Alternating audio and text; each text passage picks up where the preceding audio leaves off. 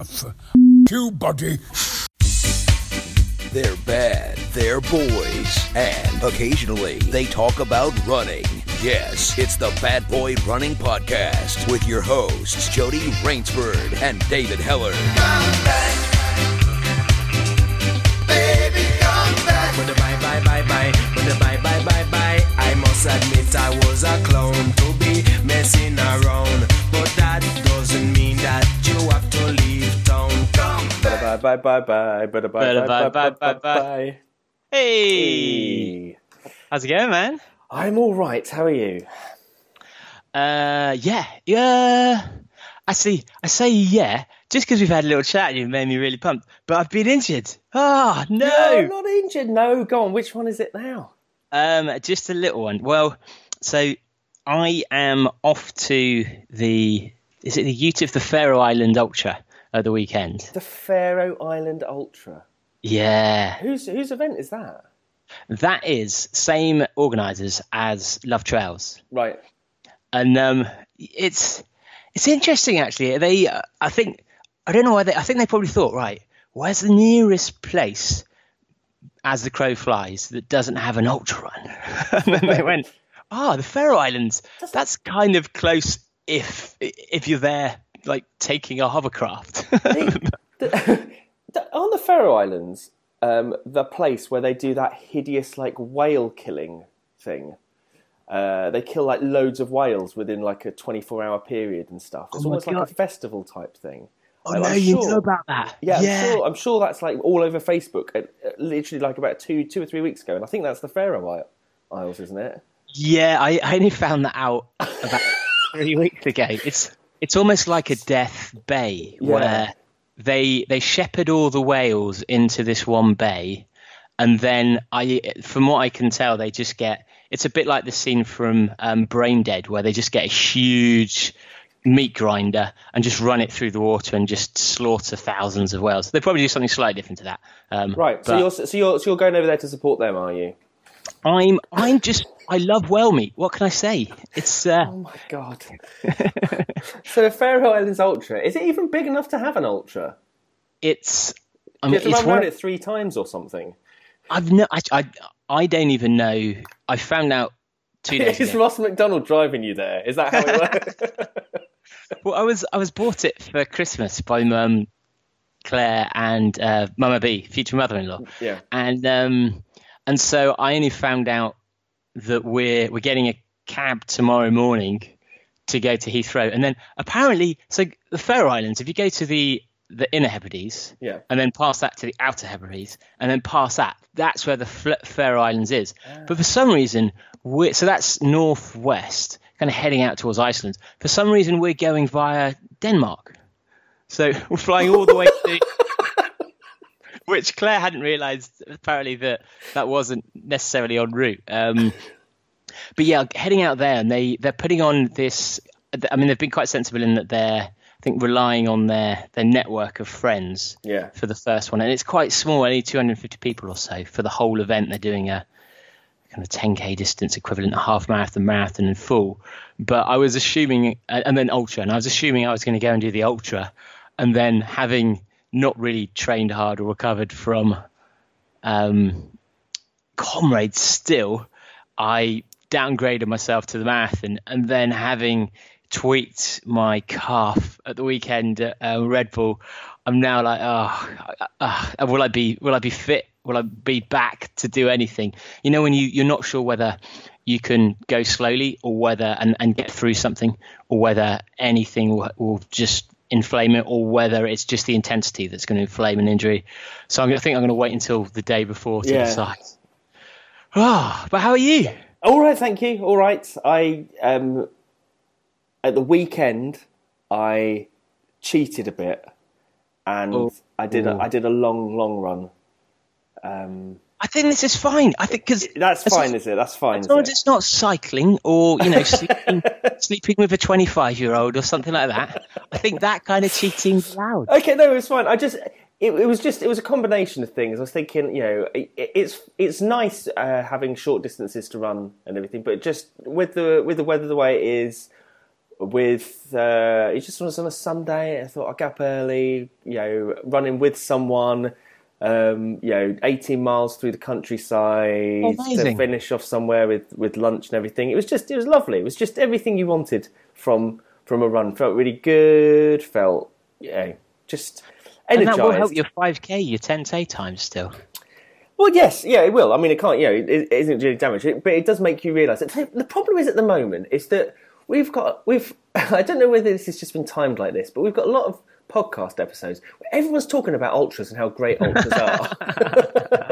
and it's Yeah. just, and in, but not just in the, oh, look, like, like, you know, technically uh, these ultras are good or t- technically these, Yeah. it, it all seems to be very romanticized, like romanticized, and uh, you know, you're listening to it, and even though I'm listening back to it, and you know, and doing some editing and, and stuff like that, I'm thinking, oh god, this sounds brilliant, or oh yeah, I, that is, that's the feeling I get. So it's like it's drawing, it's drawing you back in. It's really, it's really difficult at the moment. We've had some great episodes. I think the issue is if you speak to good runners, they tend to run well and have good experiences more so than people who are ill prepared. Yes, yes. Uh, so we need to speak to some more ill-prepared people in order for this to for this to work. Uh, there are there are lots and lots of who we can who we can we, converse with. we need to find the worst, the, the equivalent of, a Barkley marathons when they give one person the number one, yeah, and that's the person The- who the they gift to the gods. Prepared. Yeah, gift for the gods. We need to find the person who has had, who's the worst, like prepared hundred miler or ultra, where it went the worst possible way. Hopefully, still alive. Um, because I think that would be amazing. To, like, this is how not to do a hundred miler. I think that'd be a great interview. But it, I, I think there's a there's like a gap, isn't there, between people? There's people who like prepare hundred percent for their race. They're made, you know, they prepare really hard, and then almost there's like a little tiny gap in between who people think I probably could have done more, but I'm pretty good. And I think that's a really really narrow group of people. And then mm. everybody who comes below that, which is you know a massive amount of people, think. I'm completely unprepared for this race, and I'm only really talking about you know bit like sort of big races like marathons Yeah. and things like that. But I, the amount of people who would say that they were completely unprepared for a race, and I was talking about this the other day with someone. Um, it might have been when I was running. That the the way that you uh, view your lack of preparedness doesn't take into the account your previous experience. So Yeah. you may think you're completely unprepared, but because you, for example, run um, a bunch of races of similar distance and stuff beforehand, you know stuff through habit and through you don't you don't mm-hmm. lose that knowledge. Whereas if you mm. turn up unprepared for, say, two people turn up for a 50 miler, one of them's run, you know, 10, 50 miles before the other one's done it, they've given no notice. The person who's done it before is going to be in a better position because mm. they have that knowledge already. The people that's never done it, that really is unprepared. So we'd have to find someone who has n- never run the distance or ter- type or terrain of race before, who turns up completely ignorant to it. Yeah. Ideally, they think I've got this. This is oh my god, that's the best one. That's the best. the kind of guy who's the one who gets literally like li- as on the start line, it dawns on you. Wait a minute, you never said anything about mountains. That's what a mountain is. I thought, mountain that's was- mountain. I thought mountain meant it was all downhill. I remember at the, at the Why is everyone wearing ice shoes? Why? Why is everyone? Yeah. because at the Edinburgh Ultra last year when everyone set off at an incredibly fast pace for a what 33 mile, uh, 300, 3,000 meters. Um, I was working my way through the field, and I, the guy in third or fourth, when I passed him, he kind of looked at me and said, "Oh man, I haven't run more than six miles in training." I'm not sure why he said that to me because I kind of just looked at him of like, and I think he thought I was like, "Oh, fair play, buddy," but I just looked at him like, "What the fuck are you doing? Like, what? Why are you running at seven minute miles up these hills? Like, I, what? I mean, I, I think I gave him a look, look of, "You're gonna die out of him. we want to find that guy who he's probably done he's probably really good at a sport when he was younger He's he's he's a bit of a big drinker. He's uh, He's the sort, probably- yeah, the sort who goes, oh, I just, yeah, I just need to do a couple of races, and I'm, I'm, I've I've recaptured my youth. That's it. Yeah, yeah, and he probably knows a guy who doesn't look like an ultra runner, but who's incredibly experienced and has done him, you know, reasonably well in a hundred miler. But he looks at him and thinks, "Oh, that if that dude can do it, um, yeah, I mean, I'm I'm clearly more of a sportsman than that guy. We we need to find that person." I think, I think we have an entire online community of that person. I don't think we have to look particularly far.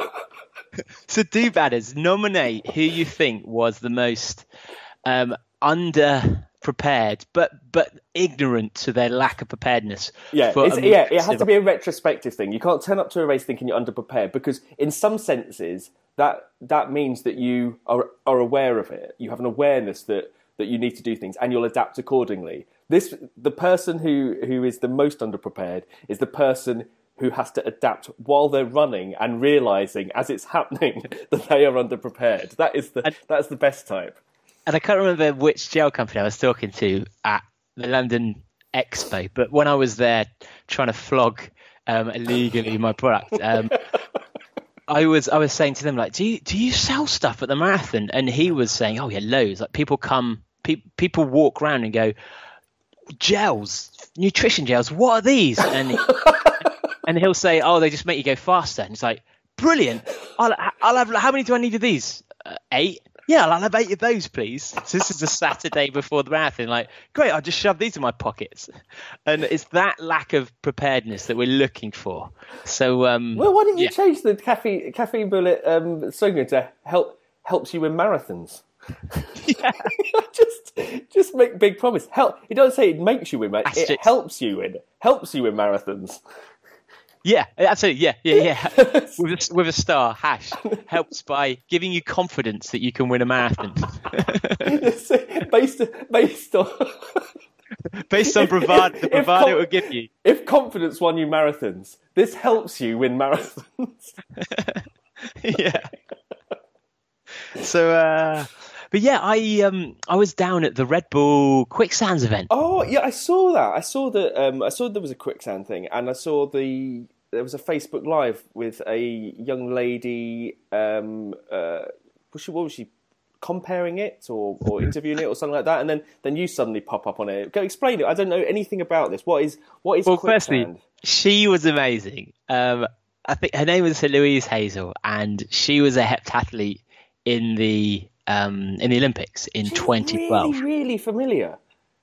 Yeah, well, she was basically K K K K JKT. Is her name KJT? The non um, Jessica Ennis one before KJT. Oh, So- okay, okay. Yeah. So she was the one you're like, oh, we've got another heptathlete. Oh, she's all right actually. She's pretty good. But during the course of her presenting, every time that she came on news, she'd go, "Hi, I'm Louise Johnson. I'm a Olympic blah blah blah, Commonwealth blah blah blah blah." And if you imagine that's your your intro every single time you talk, and so we we know who she is after the first time. We're like, "Oh, cool. Oh, wow, fair play, great." And then every single time she just keeps on saying it. You're like, "All right, we, we get a message now." Like, but we um because we I hadn't really publicised the the Red Bull event because it was the same race weekend as Man v Mountain, Right. and I didn't didn't really want to. I I just wasn't feeling prepared. Well, partly I forgot to register, but also well, it just comes down to that. Oh, partly to do with the fact that I hadn't at all registered. but also I, I I just didn't feel um I just didn't feel ready for it and Yeah. so much on. So I, I didn't really want to be publicising the Red Bull event when you know obviously Is, Man v it, Mountain. is Man v Mountain? Do you still have the title for Man v Mountain, or is that is that long gone? Uh, I, I think I've still got the fastest time. Yeah, But you, Um, you didn't do, you didn't do it last year, did you? I don't think so. You're No. racking up so many wins and victories that it doesn't. you're just forgetting them. Just look, look in your trophy cabinet. Let's just check that out. Well, they've stopped. I think we're still owed a. a in fact, Claire keeps on reminding me. Um, we're still owed an Aaron trophy from Pete. The trouble is because we're mates with them all, it doesn't seem like an urgent, urgent need. They're like, oh yeah, sure, we'll do that at some point. So, uh, but Claire, Claire's not had a, a rat race tankard. In fact, I haven't had a rat race tankard. I've only had the, the slate things, so we, we need to get those. But um, Yes, I hadn't really publicised it, but it's great. We turned up. There were quite a few do-badders there already. Um, quite a few Mudstacle people who separately entered. Yeah. But the concept is, it's one mile as fast as you can over sand dunes, which is quite a nice idea because Where was it? Margate. Is it renowned for its sand dunes in Margate? I don't know. I've never been to Margate. Well, the thing is, it's it's a Red Bull event, so they they have the money to create, and they had these. Ah. It's it's got this beautiful beach, like really sandy, and they just brought in JCB diggers. So they didn't do it something with actual sand dunes. They just created some. yeah, they just created. I, I don't know if they shipped in sand or if they just dug up the existing sand. But as soon as the event finished, they had a contract with the local council. They had to return it to a completely flat beach. Yeah. by Monday morning. So these diggers just went around smashing everything up suddenly. But yeah, they'd they'd created a um, an 800 meter course that was. I mean, it wasn't insane, but it was pretty impressive. They had some pretty steep climbs, and the idea is that you'd you'd go out tw- two laps, but they'd have it was almost like a BMX course where you Yeah. had little bumps. Then you had some quite tough climbs where they kept on relaying the sand, so it was always loose. Oh, okay. Yeah. So it wasn't a case of by the third heat you'd just climb on the steps of where everyone else had been because it was always crumbling. And, and yeah, it was great. They did three, four waves of men's, two of three, three of women's, and um, and you had to finish in the top, I think, fifty percent, then twenty five percent, and they had the ways through the day. But what's great about it, I mean, it's it's a Red Bull event for one. Um, Run Dem crew were down there playing mainly garage music, which we were absolutely loving, um, and you then hang around. And if you think about most races, because we're ultra runners, marathon, half marathon, you get there, everyone's nervous, no one really talks. You race, and you might chat to someone mid race, maybe not, and at the end you're knackered, you go home. Whereas this, it's it's lovely because you you have you do your one mile, and then you're hanging around, you're cheering on everyone, and there's there's a lot more of an atmosphere. But also because you you don't have to win your heats to go through. It's not until the final that anyone really knows who's got what in the tank. Oh, okay. So um, we we went down there with um, Ross and Ross, the two Mudstacle machines. Um, Yeah. And friends of the podcast, they um, they were in heat one and uh, just led it out, just utterly breezy. And it's not until you see them run that you realise how slow running in sand actually is, how draining and how hard. Because they looked like they were jogging, and I think they were running, not sprinting. But um, yeah, I was in I was in heat number two, and uh, it's surprising how hard it is. You, you don't know whether part of you thinks everyone's going to go out too fast. Should I just hold back and come through? But then also, there's such big scrambles up these hills that if you're not near the front, you can get trapped. But um, yeah, went through the first heats, got to, and I was thinking, all right, if Ross and Ross are here, then for one, I'm not going to beat them no matter what. There was this other guy in my heat who was amazing. Like, okay, I'm not going to podium. So I thought, just got to make sure I make the final. And then the plan is to do whatever it takes to get Russ and Russ to win. Yeah. So um, Briggsy, Briggsy and Miller turned up. Briggsy's injured, so she did the first. She still entered, and uh, yeah, absolutely smashed out the first lap. Miller, can I announce this? Yes, I can. Yeah, Miller's pregnant. Way! So, um, so Pete Reese has been been doing a doing a good job there, um, but he put her on strict instructions that she wasn't allowed to race. Now, Miller being Miller is just too much of an athlete and a competitor not to. So she goes out 60 weeks pregnant um, and is just demolishing the field on her first lap, looking so relaxed. Uh, but then sadly retires after she qualifies and, and they both bail out because they, they don't want to push it basically Yeah. and they're too competitive and they know that And they know they can't. It's not possible. It's not possible. I cannot run without winning yeah yeah or attempting exactly. to win. Yeah, that's that's fine. and it actually, and it was a shame because it would have been great to see. There was one incredible uh, female who I think Miller would have had an amazing race with, but Briggsy definitely would have podiumed if she'd have um, been running the final. But yeah, so my intention was right, semi-finals, gun it out, just make sure you get through, and then final time, I'm there to disrupt things. So Ross and Ross were looking good. There were probably five other, I'd say there were five, six people who could potentially win, and you just had no idea because yeah. as soon as you were, you know, in the semi-finals, for example, I gunned it out. I was in sixth place and just feeling pretty. And then I just chilled and came in in 11th or 12th or whatever it may be. Yeah. And you had no idea who else was doing the same. So, final the strategy, I said to Ross and Ross, look, I'm going to go out hard, hoping that everyone else then thinks, oh Christ, this guy's been holding back, and um, and go with me, and so that that will hopefully destroy them. Yeah. And they can then pace it properly. So I do exactly that. And me going out full pelt, I still couldn't catch the guy in the lead. There's just one other guy who was going out full pelt as well. And, um, and then I heard some guy behind me um, shout like, "This isn't serious, right?" As in, like, what is this pace? This is insane. Isn't this is joking, right? And so we then we get over the first hill, and my plan had been to run the first third of the course. Yeah. And then and then hold back. After about a fifth of the course, I am already done in, just so ruined. So, um, but yeah, it was amazing to then. I, I then completely slowed down and kind of stood on the hill so I could actually see what was happening. And bloody hell, Ross Brackley, who is an amazing athlete, absolutely bossed it. Ross um, Ross did incredibly well then uh, I think he died in the the second lap and just got caught. So he took third, and I just love the atmosphere. The, the weather was perfect. Yeah.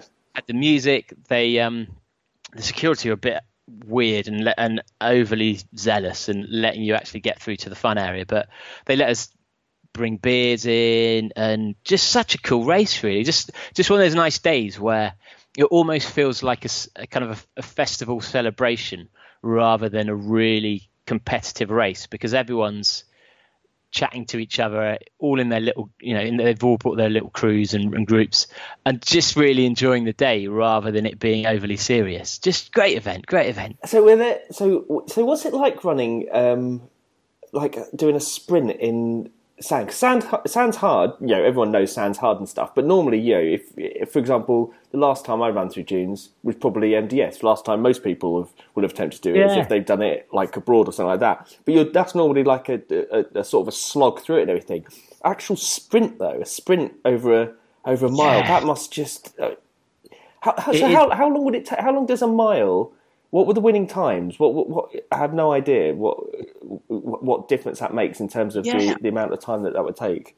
I'm not sure. I mean, I I clocked I think seven ten for for my semi, where I'd backed off. No, maybe seven twenty, where I backed off quite a bit on the, the second lap. I'd imagine they were the winner came through in a six thirty, maybe a little bit slower. Um, but you know, Ross Brackley is a guy who can do a thirty two minute ten k so he's a good runner. Yeah. And, um, but also, I think the difference with if you're doing a one mile event or if you're doing a one mile event on sand, you know when you just go and you completely, you just you you you're spent, you're done, and you then just start to drop.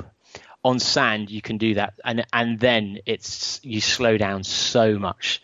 So actually, just making sure you've you haven't overcooked it and gone off too quick. Pacing, pacing on a mile course. That's amazing. Yeah, yeah, and and even trying to figure out the best things to run on because you are often just, but just seeing everyone's shoe choice as well. A lot of barefoot people. Um, you weren't allowed spikes or studs. Um, a lot of people wearing kind of inov-8s. I just took my track shoes and took the spikes out, but no one had a clue what to do really because I don't think anyone had run a race, a race similar. Um, and the final was great because everyone's there properly cheering people on. Um, but once you're kind of set in your speeds, it was very hard for people to catch up or overtake or yeah. Um, but yeah, that was the issue. I because I went out hard and I hadn't warmed up. I then pulled my, my calf oh, a little, okay. just had a little tear, And um, I didn't realise to the morning because we then went out to a beer festival and yeah, had a great time. But um, and, the, and so this is a brand new event from Red Bull. yeah, yeah, and I, with I think with Red Bull they tend to do things at least twice. Yeah. So hopefully it'll be back. And they, they did luck out with the weather, but um, the the word on the street is that the steeplechase isn't back. You know, it's not coming back now. That's over. Oh, really? Yeah, yeah, and just um, well, they've got such different priorities to other races, and there's nothing new to write about it, really, is there? Yeah, yeah, I suppose so. They, they have a very strategic approach to, to doing the things, don't they? They're not like a traditional Yeah. race organizer in the sense that we're going to do this to build up the reputation over time. They Yeah, they know exactly what they want to achieve with everything. They're, as a company, they're fascinating. Um, but even if- from a marketing perspective, yeah, yeah, and, and even if they sell out a race or not, that doesn't matter to No. them. It's about how many journalists, how many bloggers, yeah. how how big is the PR. Um, There's something, but I, I, there's something about that. Actually, I was thinking about this the other day. There's something about you know, there's races that are always going to be there that you can always go to, and they're never going to go anywhere. But the idea of like running races that may it may be the only running of the race, or this only maybe happen a couple of times. There's something quite special about that.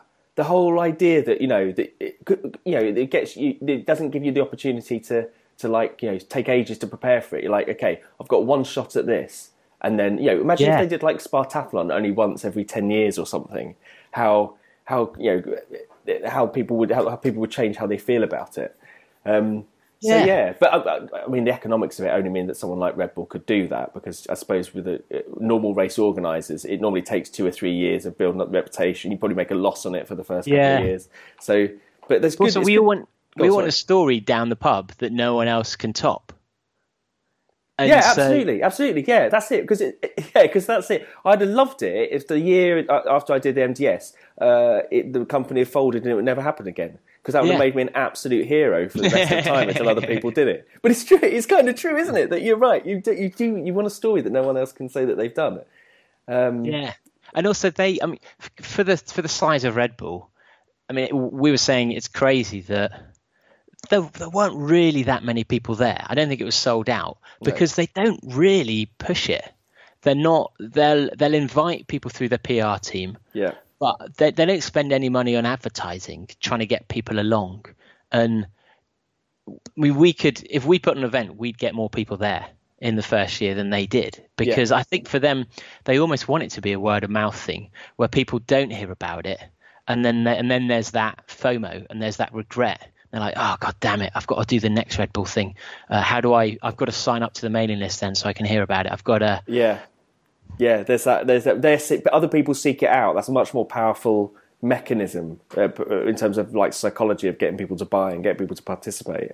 Yeah, and, and I, I think with them as well, they they'll do the first year, and the first year tends to be the hardcore who love the brand, who just do all their races, and then the second year gets a bit bigger, where there's a there's probably more established athletes coming out who are like this is great, and then um, and then they they'll probably call it, I'd imagine, and unless you're, I think the only events I can think that get regular uh, repeat are the ones that are are televised. You know, Yeah. the red whatever the go kart thing is and the, the diving one because that for them makes sense because they do get the PR coverage. Whereas something like quicksand, the third year is quicksand.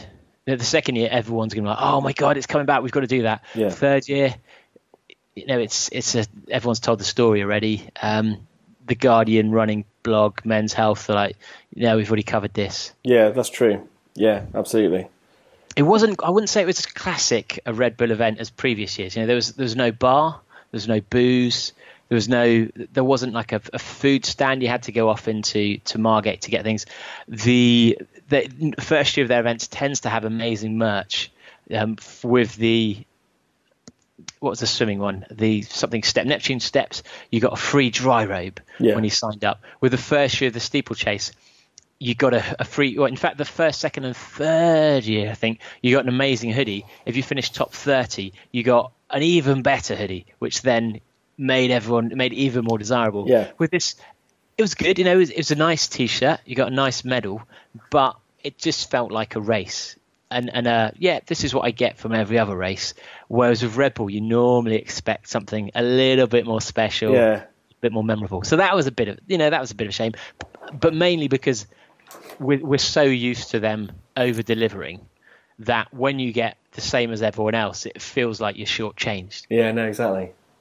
Oh, that, that sounds good. That sounds really good. That sounds horrible as well. So what was you? I saw a video of you trying to get on top of some sandcastle structure, and Briggsy like hoisting you up there and you falling off. I don't, you... it doesn't surprise me that you're injured. well, yeah, yeah, that's true. Actually, yeah. Well, they they built all these sandcastle structures, and they look very solid. Um, and you forget it's just sand, isn't it? So then you like climb up on it, like this is oh no, and it all collapses underneath you. We did that at the end once everything had been finalized, so that we you know we weren't just going around destroying things. Um, actually, the, the the probably the the funniest thing, who I felt so sorry for Amy um, from Mudstacle, right? Because she is she's Miss Mudstacle now. Yeah they they wanted to film her with uh, you know in the final in the semis. And um, and Amy isn't someone who you know goes out wanting to do well in races. She just enjoys it. Yeah. and so she she did the heats. And um, did, did did you know did fine in the heats, but didn't qualify, and they're like, right, you're going to have to go in the semis. So made her do the semis, and at one point she thought she was going to have to do the final, and the, the the women's competition because they didn't have enough people. Yeah, they had either one or they might have had three first rounds, but I think they only had two two heats. They then had semi-finals, two semi-finals. I know one semi-final because there weren't enough women and then the same group of people raced again for the final. So they'd already had essentially the final, but they reduced it to seven people.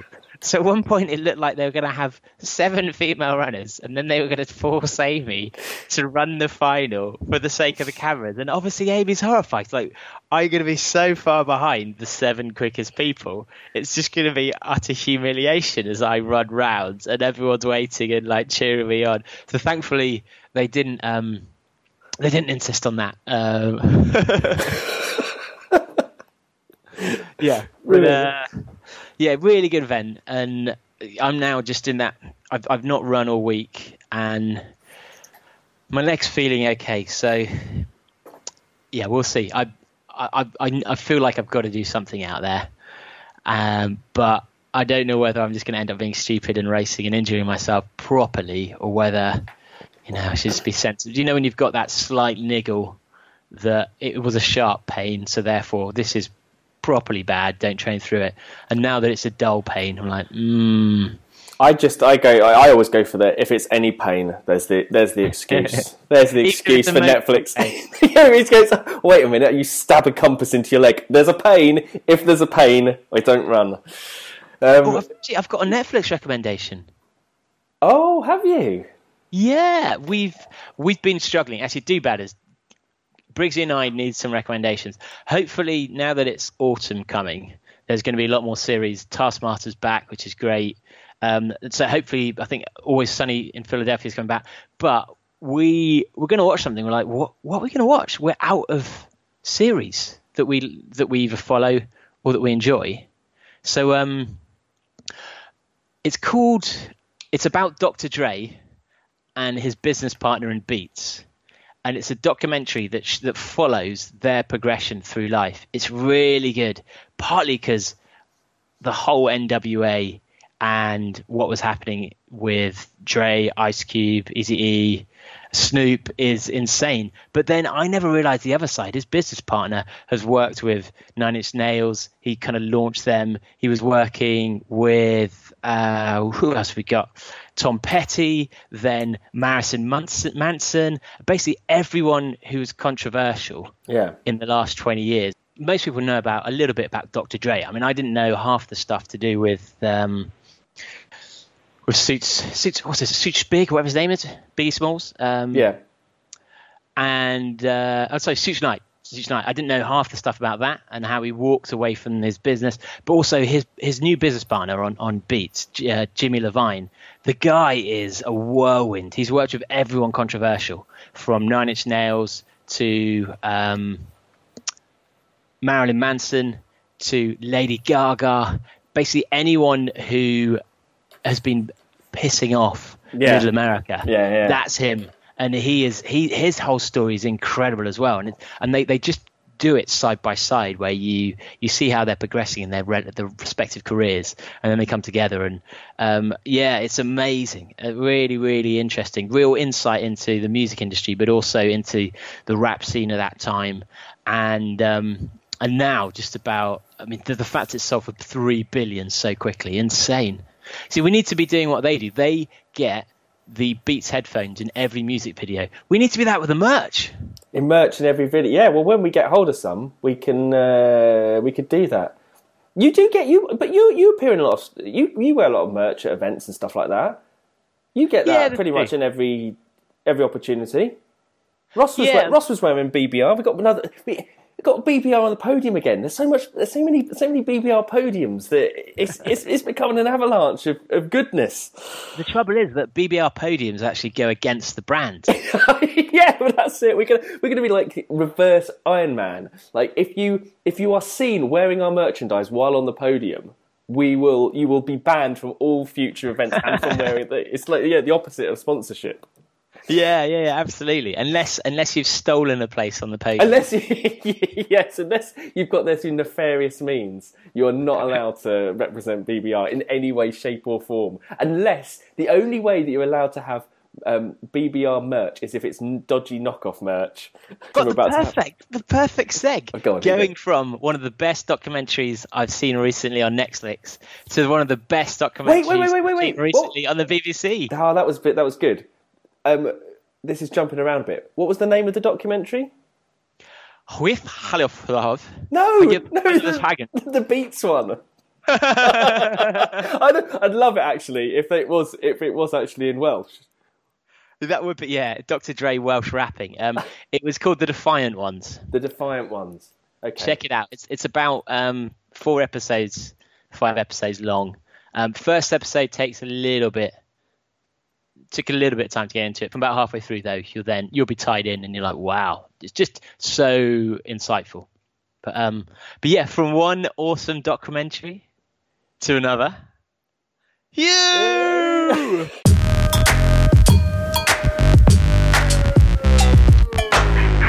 so um, our, our next guest we've we've been uh, well, wanting to get on for a while, and um, it's quite rare in that we've managed to get someone who started off in triathlon, saw the evil and the darkness that lie lay ahead, and switched through cycling into running. But um, That's if our you best. don't know, That's our best type of person. That is. That is the best type. Someone who's been cured and has come through Yeah. it. Who's been saved. you are the poster boy of what you can become with uh, with the three point plan of bad boy running. But um, yeah, if you don't know Huw from Ultimate Hell Week, where he absolutely smashed it, um, and I think came second or third, or but got to the top three at least, just destroyed me, destroyed everyone else, destroyed the course. Um, he's also well known for recently doing a documentary on BBC, the Welsh one. S4C, is that what it's called? That's it, bang on, yeah. S4C, yeah. Um, about the Dragon's Back, and cleverly created his own film festival for his own documentary to win about the race he was doing. So, welcome to the show, the greatest self publicist on earth, Huw Brassington. Hey! As, a, as always, a pleasure, David. How's it going? Uh, Has no, one, Jody. has no one picked you up on that yet? Uh, I, I think that that is one of my finest moments, I think, that one. That is Um, that is classic. That's like classic Hellard, but someone doing it better than Hellard. The Yeah. best thing was the one that came second was another documentary with Huw Brassington in. I had one shot of not making that one, and I, I, I, I did interrupt the video when it was playing. So you know, you know, I did, I did my best. What was your selection process? Did you kind of walk down the stairs and see what DVDs you had lying out? it, wa- it was pretty much like that. Yeah. What, what can you get? Involved running. no, no. I, I had a, I had a, a vast array of uh, sporting documentaries, and only about three of them actually with people running in them. So uh, those were our finalists, and uh, and yeah, and then what you do then is pick all your best friends to be the judges, and, you, and you have to r- really big up their credentials as running judges. Now, Dave, yours was a struggle. It was like, yeah, um, I think you have him down as a former international athlete, which I think technically is, is is correct. But I think in what people would believe that to mean would mean that I actually represented Great Britain as opposed to just having run abroad. I think he started off with the fastest silly bugger in the world, wasn't he? Or so- yeah, something like that. Something like that. Yeah, yeah, yeah. But um, but welcome to the podcast. How you, you've just come back from the honeymoon? yeah? How are things? All right, yeah, it was, was all right. The Kenya is amazing if anyone wants to go there. But um, as I was explaining to you earlier, um, the, the honeymoon is sprinkled with a with a with a few uh, bad bits along. We did, we did see a leopard and all the big five and all that, but then on the way back, our cameras got nicked, uh, unfortunately. So um, yeah, I've got yeah, we, we've we've got one video of a leopard, and that's about it. And with That's your, about with, enough. Leopards are quite boring unless they're doing something. So you know, I'm quite happy really. But yeah, with your heavy drinking as well, you've you've probably only got about two weeks until the memories are all gone. that's it. Yeah, yeah. And So uh, where should we begin? So um, I think we well, should begin. I think we should begin by trying to explain to the listener how exactly we're conducting this interview and the utter weirdness of it, because I I don't know how to describe what's happening here. Uh, maybe you want to, David. It almost, you know, when you're in a film and someone has died, or then they've just passed out, or they, they're drowning, and then they drag their body out of the water and they're looking up. It's, it's from the viewpoint of the person who's lying on the floor. Yeah. Imagine if just the top half of huge face was then.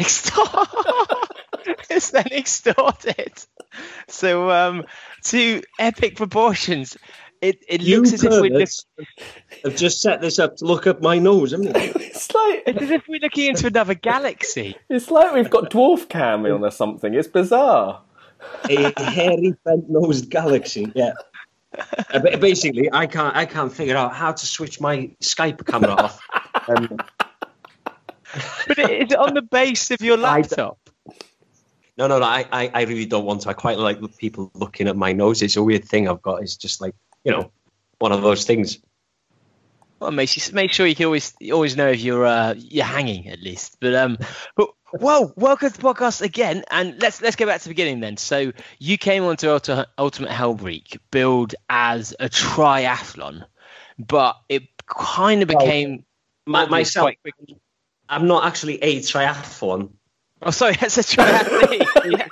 A triathlete. I've been introduced as a lot of things, but a triathlon in itself, no, that's new. A lot I'll of people with- have ridden. A lot of people have, uh, ridden you, Huw. So in a way, Ah. in a way. But um, yeah, I mean, it became quite apparent that you were you were definitely more than just a triathlete in terms of your background, in terms of your viewpoint, in terms of the type of things you you look to do. Um, I mean, how would you describe yourself? Rugby player. That's what that's what I, I, I was originally, and I would be still if I didn't have an injury. Um, so yeah, I just love the game, uh, and it just teaches me a lot of good stuff in life. I reckon rugby or any team sport, just um, running. On the other hand, is just a bag of balls, isn't it? You know. No, So what what No. was the injury then? What was this this big uh, break from rugby? What caused it? It was it was just um, a nasty person from Bala. I don't know if you've been to Bala before, but it's this dodgy area um, in mid Wales where they yeah yeah they, they build nasty farmers, and, and one of these uh, got my knee, and um, it it didn't. I could have gone back to rugby, but the period where I was out, it was a bit of a struggle. You know, I realised that I'm not when when I can't do anything, I'm just I just turn into a nasty nasty individual. Like you know, cooped up in the house and I just couldn't cope. And I, at that point there, I thought, right, it's not worth it because I was, I was, you know, twenty, uh, mid twenty, no, late, early twenties, and I thought, Mm. I'm not going to do anything in that, and I want to try and explore what I can do elsewhere before I break myself because rugby will break you. You know, it's, it's so I've got so many friends that are just like now doing nothing, not out of choice just just because their bodies have been smashed to pieces by by rugby. You know, especially. Yeah, what was that? Sorry. More, it's more the acceptance that if you went back, you, you get it's only going to be so long until you're injured again. Yeah, exactly. There's a weakness there, isn't there? And and uh, it's just going to be exploited. And so stepped away and then went looking for other things. And triathlon was one of them. First port of call, and then uh, it's good. Yeah, triathlon's amazing sport. But um, I, I, did that for a good two years. Went all over, went to Beijing and Auckland with um, uh, GB, uh, like the age group team. But um, uh, it was good. But uh, I just got sick of the kit. I was just, and, and you know, Ooh, you know, the, heresy. That is heresy as a triathlete. That's no no wonder you couldn't survive there for that long. No, yeah, yeah. That, that's why I um I, I soon soon stepped away. You, you, the thing you can buy time is a bit uh yeah. I don't know. So is it more the frustration? So was a frustration that people around you were getting better, not because of their ability, but because of how how big their pockets were? Yeah, yeah, in a way. That, that that's a bit of it. But there's also, I was never ever to be go further than where I did in triathlon. You know, I, I was. Um, I never, I never stopped eating what I wanted. Never stopped drinking what I wanted. So, so you know, I, I got to the world champs, did that, uh, and it was been there, done that within a, a, year and a half, and I thought, right, I don't want to spend year and a half. like six months. I was in Beijing, and yeah, after my first triathlon, I qualified. No, within six months of my first one, I qualified, and then in Beijing, then yeah, a year and a half, and then I, I thought, right, life's too short. The next one, you know what I mean? Like, uh, and are you are you absolutely certain that after a year and a half, you'd peaked as much as you possibly could in the sport? Oh no, wait, wait! As much as I wanted to, as as you alluded to there, then you've got to get into the dark arts of marginal gains, and it's just not fun, is it? You know, dildo helmets and and time trial bikes just. Bleh. They fill those dildo helmets. You know that. With what? it's their heads. That's their actual head shapes. They're just painted on. It's the caffeine bullet store, isn't it? That's where they put. No, no, we don't sell to triathletes. You know, they um, they have to to go through rigorous testing first to make sure, just for running sections. But um, so then you know you, you're you've clearly found this passion for endurance. Were you then hell bent on continuing down that avenue, or, or did cycling and running just was it those are the two elements you actually liked out of triathlon more? Um, I, I, I get obsessed with, with with with things pretty quick, like and and it lasts for a bit.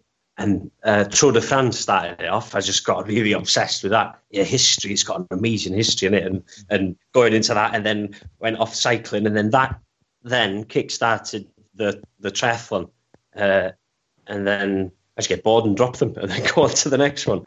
Um, but one thing has always been a constant. You, you know, like sure you, you're saying, like as soon as you start doing exercise and stuff like that, you, you it's a bit of a you get hooked, don't you? Mm. Or is that just something you put in the caffeine bullets that, that you haven't told us about? I, but I do, I do think that's. I don't know if that's true for everyone actually, because I think there are there's certainly some people where. I mean, would you say you've got quite an addictive personality, or just quite a um, are, are you a high achiever in in what in everything you try and do? Um, yeah, uh, a lot of it is um, a, a, legacy of small man syndrome from rugby. You know what I mean? You, you grow up as a, a five foot eight flanker in, in Wales, and then you keep that mentality of having to punch above your weight, and then whatever you do, then you've got to try really hard. It's sort of uh, you find one way of doing it, and that is, you know, with everything you've got, and uh, and it sort of just le- leads on to the next thing. But, but, as soon as I stop enjoying it, I stop doing it. You know, um, uh, so it just leads on to the next thing. So, talk us through how you ended up in New Zealand then, cycling one of the, the hardest races on earth. Oh, um, long story. That started with when we met, wasn't it, in um, Ultimate Hell Week on uh, and, and then after that finished, so we, me and the missus had long since given, uh, decided to give up our jobs. Off we went around the world, and ended up uh, watching Ultimate Hell Week in India on some dodgy Wi-Fi, and then uh, as that aired, um, there was a bit of uh, there was not much uh, of a stir really. You know, you know, like uh, so a few people tried to get hold of me, and one of them was uh, uh, an outdoor magazine, Outdoor Fitness, and uh, and I asked for a Q and A, and then I did this Q and A, and I put a little bit, quite a lot of effort into into it, um, and then yeah, they liked it. I asked them, oh, right, do you want some more? And they said maybe, and then I heard absolutely, off I went, emailed every single race in my path around the world, and said, right, I'm a I'm an experienced sports journalist. I'm in your way. Do you want me to do your race? and you'd be amazed at the responses I got because you know you're going over there. They think, oh, this guy's coming from Britain. He must be really good. And they had no Mm. idea. So um, got into quite a few good races. One, the first one of these um, was uh, when I was landing in New Zealand, and uh, we were. I, was waddling down the uh, arrivals lounge, looking like a, a bit of a, a fat, hairy sausage roll after because I'd been through Southeast Asia and, and all that, just traveling and drinking and just eating what I want and not doing any exercise. So landed there four months after I started traveling and then passed this billboard in the arrivals lounge, coast to coast, multi sport world championship. And it's 246 kilometers, 43 kilometers, seven um, stages, three disciplines, and you cross the whole of New Zealand in a, in a day. All right, brilliant, perfect. Only starts in four weeks. So got into that somehow, you know, emailed them, and then uh, then realised that you had to kayak. And I had to learn to kayak in the four weeks and start training, and it was just a mad but got to the start line of the coast to coast, got and, and it, there it, it struck me. I don't. Have you heard of the, the coast to coast? Only since you've you've talked about it at Love Trails Festival. Yeah, it, I hadn't really before I went. And on the start line, I started to realise how big this thing is. You know, it's like one of those cult things amongst multi-sport uh, athletes. Mm. It's, it's old, you know, it's, it's, it's older than any other uh, triathlon out there. Um, they're all based on this thing, you know. And uh, there, I spoke to five people, three of them on the start line now. Three of them had given up their jobs and sold their homes just to attempt the race. And Whoa! For for their training or financially or. But, but yeah, everything. Because it's expensive, and as you as you said, time to, to train for this thing, it's it's nuts because, well, it's it's it's a, it's a huge cost, and they want to do it. In, you want to do it in one day. There's two, there's there's what there's a some people do it in over two days. That's that's like a thousand people or something to give that one a go every year.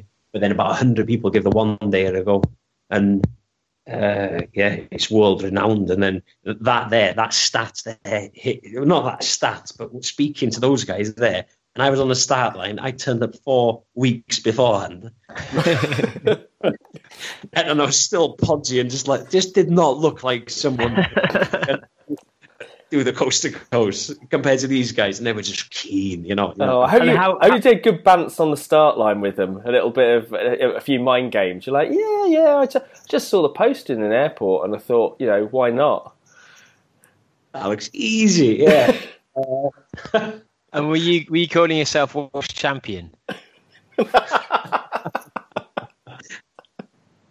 yeah, yeah, just putting the fear of God into them. And uh, you know, uh, it, it was, I, I don't know, it was, it was quite surreal. That's the only bit of the whole thing that I remember properly because the rest of it is just like a, a, a whirlwind. It just goes nuts from there on. Because, yeah, mad sprint over the dark sand towards the bikes because when uh, when you start this thing, you've got a three kilometer section over the sand until you get to the first draft legal bike section. And that means just people sprint. They go all out to get to the bikes. And it's just dark and it's really funny. I spent, the first bit just uh, almost in, in tears, laughing at the people falling around me. You know, uh, but yeah, it's a tough race, but amazing. The way to see New Zealand, and then before that, um, I um, but, but this this ethos of you know like being a knob and signing up, saying yes to everything in my path, it sort of cocks up sometimes. And uh, a week before, no, two weeks before the start of that race, Mm. coast to coast, I got a phone call from another race that I'd um, I'd, I'd uh, emailed saying ah, um, we've had an injury to one of our media teams. Do you want the spots? They said, and I was like, oh, brilliant, yeah, because it was a good, it was a cool race. It was like the pioneer. This is the cycle race you were talking about. Mm. It, it, cycle, um, and it's all inclusive. They give you food and and you cycle. It's quite a, it's it's a tough one. Seven days, and you cycle from Christchurch to Queenstown in New Zealand. So it's 550 kilometers and a lot of bumps. Um, you, you, you know, you, you, you're going traversing the mountainous spine of the Southern Alps. So you, I think you, you climb maybe twice the height of Everest over the course. And I thought, it just looked, and, and it was mountain biking. So um, before I could turn around, I'd said yes. And then I just thought for a minute. And it sort of struck me. It's quite hard to explain everything, how, how, the magnitude of the dump that had just landed on my head when I said yes. Because are you a technical mountain biker? Is that something you trained in? Oh, of course not. No. probably one of the first times I've been on a mountain bike. Um, road bike. but I didn't have a mountain bike, is another one. And the biggest shot in the balls here was that the, the thing was starting what, two weeks. It was two weeks before the, the start of Coast to Coast. So two days from when I agreed to do it and I was in the middle of the I was in the middle of trying to prepare myself for this coast to coast, which is starting two weeks away, and then I had to start this. I had to go out and rent a mountain bike, the first one I could find in Christchurch, racked up to the start line, looked left, looked right, and I, I didn't even realise then because I didn't recognise them, but I was on that start line with the Commonwealth gold medalist, the world champion, in this very sort of quite elite field of of road of, of mountain bikers, and then there's me, this shit hairy baked potato from North Wales, who on his rental mountain bike he picked up the day before, and it was just uh, a crazy seven days that I somehow survived. So were you at- Were you at the back the whole way then, or were there other people who weren't necessarily as prepared as well? Um, I wasn't at the back. No, none not as prepared because you can imagine. I was uh, literally. I had a 26 inch wheel, um, giant ghost, and I I didn't know that was bad at the time. But then turned up, everyone was on these massive stallions, like carbon fiber, 29 inch wheels, which is the the thing these days. I, I, assume anyway. And then, so no one was as as ill prepared as me. But um, I I think I finished mid mid pack, something like that. But one one funny thing that happened was my uh, the guy that I, I replaced this man's wife. Basically, he he was he was the um, he's the editor of Mountain Bike Australia, and uh, and he's pretty keen. And that's putting it lightly. He's very, and him and his wife had, had, has almost won like the mixed team in the Transalp, which is one uh, the is in Europe um, the previous year. So this guy was an absolute maniac, you know. Were you in a team together? yeah, uh, yes. Well, for, for a bit anyway, up to about three days, and then he put in a special request to leave me. How to demoralise shit mountain. It's at, at his wits' ends. You know, you know. I, I, oh, my legs were gone. My arms, I couldn't even use my my, my arms. Had turned to these claws, like dysfunctional. Like, like imagine a like a Tyrannosaurus Rex, you know, like with shit front arms that just can't work. That's what mountain biking does to you if you're not used to it. So I was there trying to like unzip my stuff at night like this, like some just useless T Rex. And this guy was just like uh, trying to give me tips and just like tell me what I to go faster. And and then he just dumped me after three days. So I was for the final bit, which were the best ones. You know, when I didn't have no pressure, just cycling, which I really enjoyed. Oh, so were the two of you actually cycling together then? Oh yeah, hand in hand. Or, you know, that, that's that's what we should have been doing, but um, yeah, it didn't work out like that. Um, And how did you find out he dumped you? Did, did he actually have the balls to tell you face to face, or did you suddenly get you looked at the score sheet and you couldn't see your name there? He just turned up in the morning. Just, I'm, I'm going to be starting. Um, a- I can't do an Aussie accent. I'm not. Oi, mate. I'm going to start. No, no, that's it. That's about it. That's That probably was good. probably Puerto Rican, yeah. But um, he, he just told me one morning he was going to start before me, and uh, he'd asked for special permission, and uh, and yeah, that's the last I saw of him.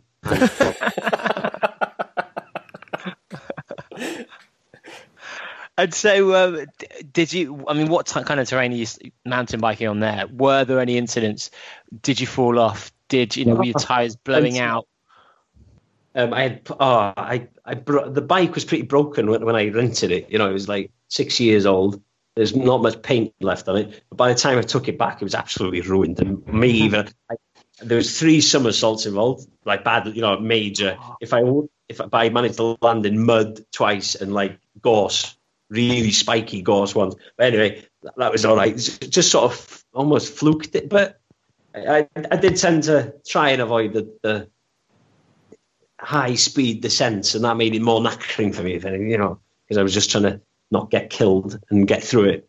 Hmm. It means I was out on the bike for just so much longer than the Chiefs, you know, they'd be done in eight hours or six, I don't know, and then I'd be there, oh, fif- 14 hours some days, you know, it's just too long to be on a mountain bike. And did that give you any physical problems? Then were you getting particular rubs? Were you potentially creating injuries or? Well, my, my gooch is just about forgiven me now, I reckon. and you're, you're standing up for most of it, so I don't know how that happened. But, um, you know, there's a lot, I can't even count them all, but nothing big, you know, because I, I managed to finish the coast to coast two, a week afterwards um, through some miracle. But, um, yeah. And so That- coming off the coming off the back of that, then were you fairly? Did you think that actually helped you in the preparation for the coast to coast, or were you still pretty much dead when you started? No, no. uh, First one. Yeah, yeah. I needed a crash course. You know, as I said, I was very, I was mega unfit. You know, so I needed, I needed a crash course in um, uh, getting fit. Maybe I needed something to, to get me that, that drop down a stone. I reckon over that week, uh, and uh, and it worked. Just about had enough time to sit down and, and recover. The biggest thing, yeah, was my my hands you know, like they just turn into these weird claws that you just can't operate. Just, um, yeah. So I had to get a few people to try and undress me that week, but um, it was worth it. Oh, that's the key, is it? yeah. Or to, just, actually- just like just to get people to undress you, you know. It's a So you, you mentioned you mentioned that you know you've been doing this on your your travels, but you were traveling with your fiance at the time. So I mean, what does she make of all this? Well, you're spending the whole time together doing these races where I assume you're not seeing her at all. Oh, she's incredibly supportive. You know, She, and I think she's used to it by now as well. So she'll just go, "Yeah, what do I? How can I help you?" And it's just brilliant. It's just yeah, amazing. And yeah, so just very supportive. And maybe she's probably thinking, "This guy's getting a little bit fat." Oh. Or I'm not going to marry him. You better finish, Huw. That's what she was probably saying in her head.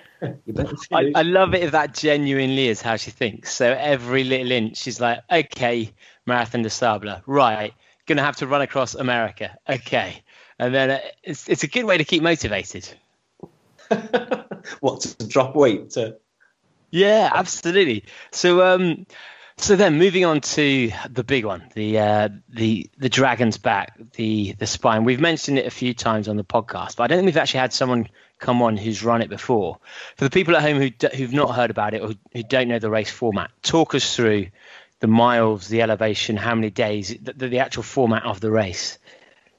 Right. Okay. So, so on paper, what it is is five days, five ultra marathons.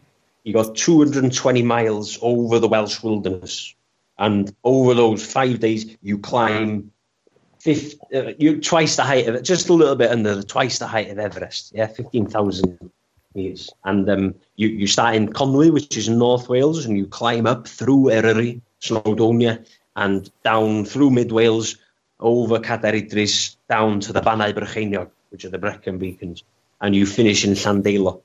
Um, the the but that, but that doesn't tell the, like the whole story. It's it's just like it's, it's so much more than that. Like the history of it is cool. You know, not many running races have uh, have got like such a good hook to get you into it because you you look you look back. It started in 1992, and uh, it was the first race that I can that I can think of anyway. You know, but I'm you know, quite new to the sport. I'm quite young, really, but it's it's one of the first ones that uh, that had this day after day format, and um, it had this big oil sponsor. I don't know who it was, but then this this, this brought cash in it, and then all that cash brought the good runners out.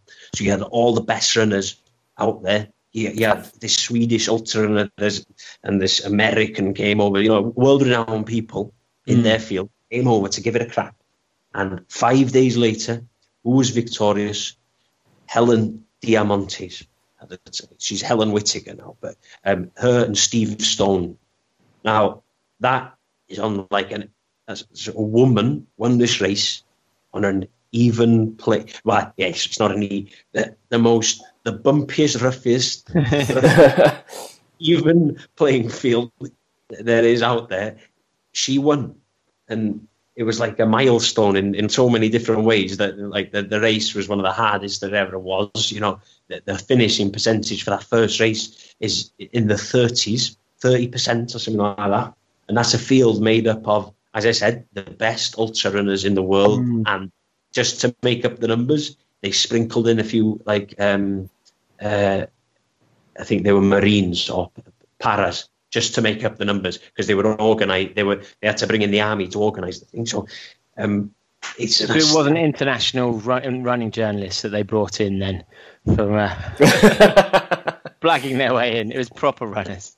oh, yeah, yeah, yeah. No fat hairy Welshman who funny doesn't deserve to be there.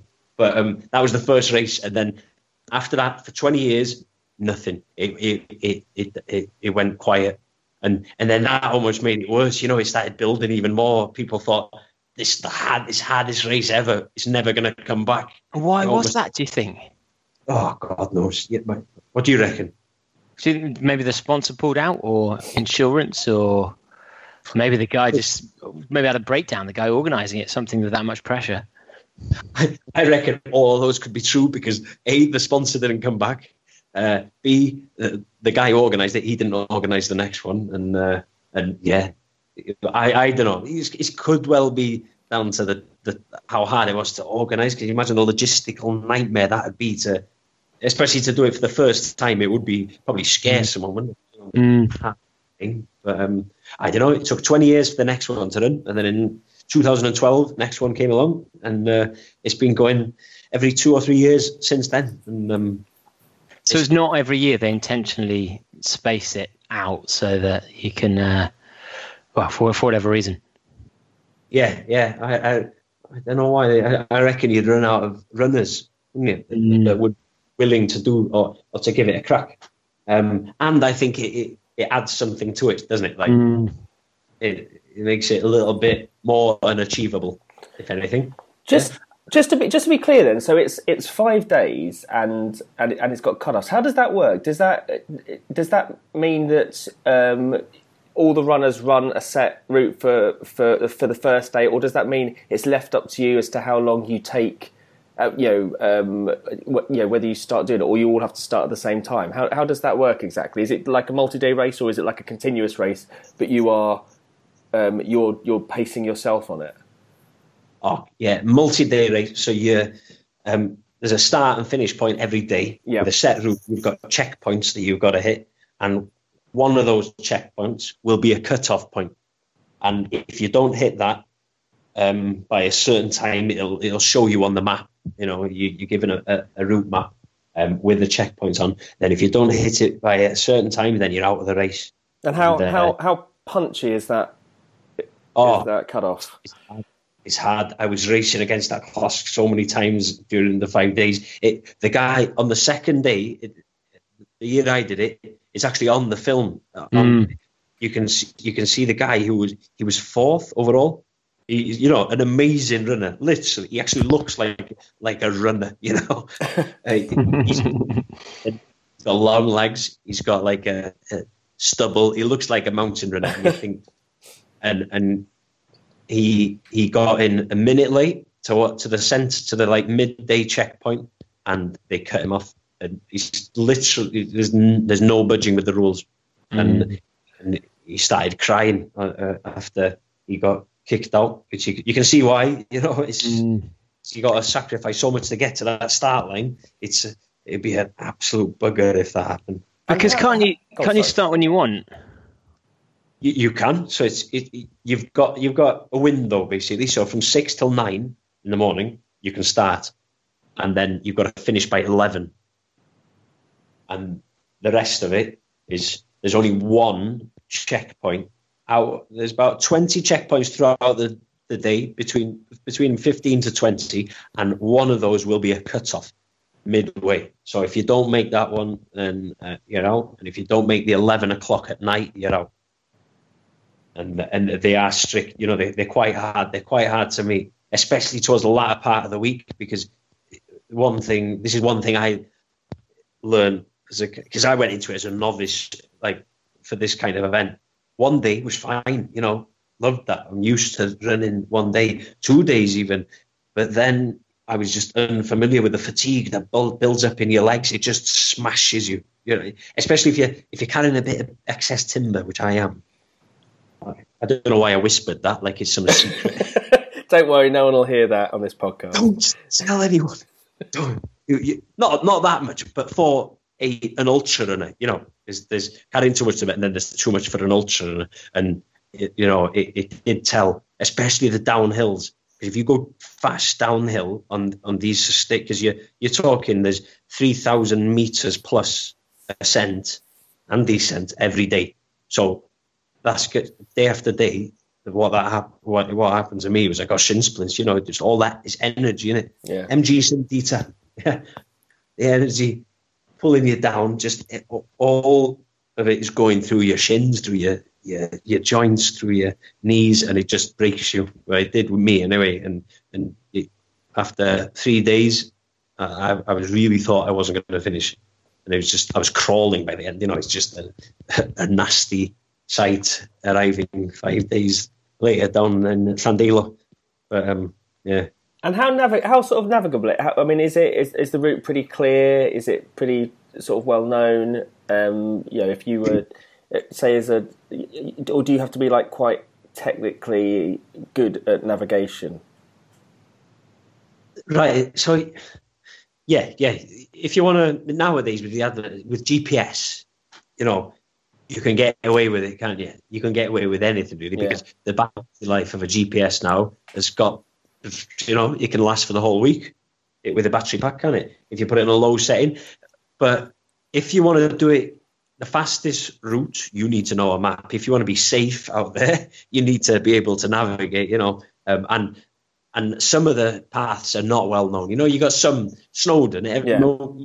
most people who, who will will attempt this, you know, they'll have done the 15 peaks in Snowdonia. You know, it's pretty much following that route, which is on paths mostly, um, or or well-known trods. You know, there might be not be official paths, but you'll know know the kind of route.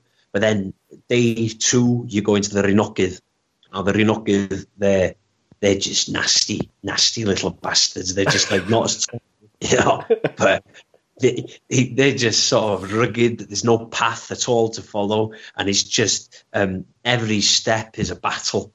So, so you, you end up you you you you have your pace to what you think you would do on a mountain even uh, through this stuff, and then you spend X more time naving if you have if you don't know the route or if you're unsure of your navigation. So I reckon navigation is massive, especially if the weather turns or if you're want to do if you want to do well.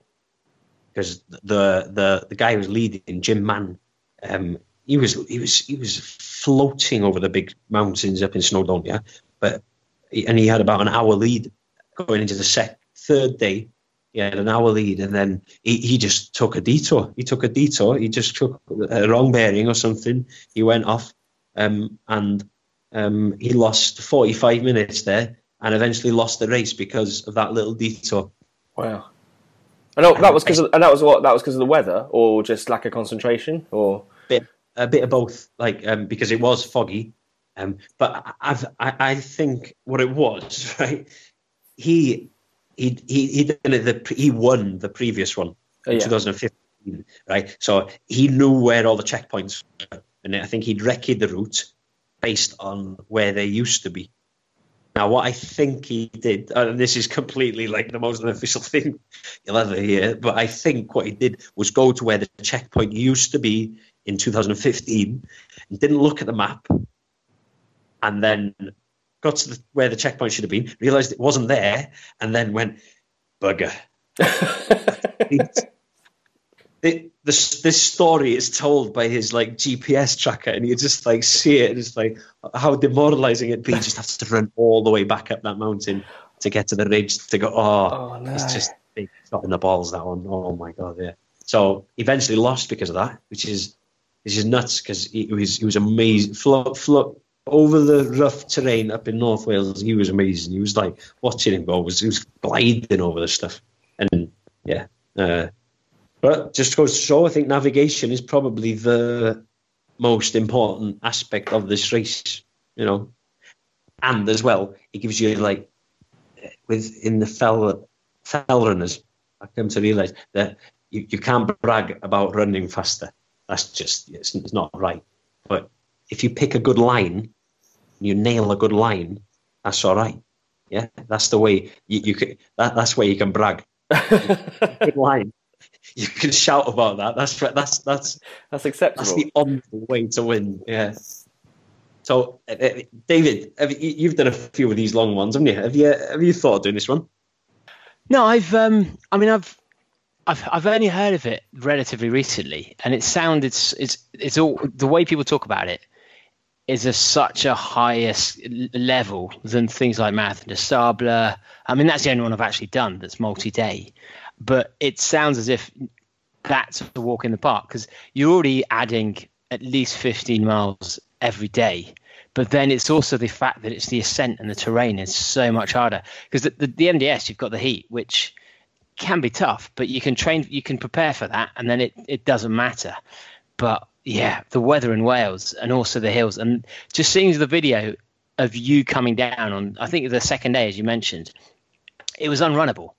And as you say, if you tried to run it, you'd completely shred your legs. And I just don't know how you can prepare for something like that.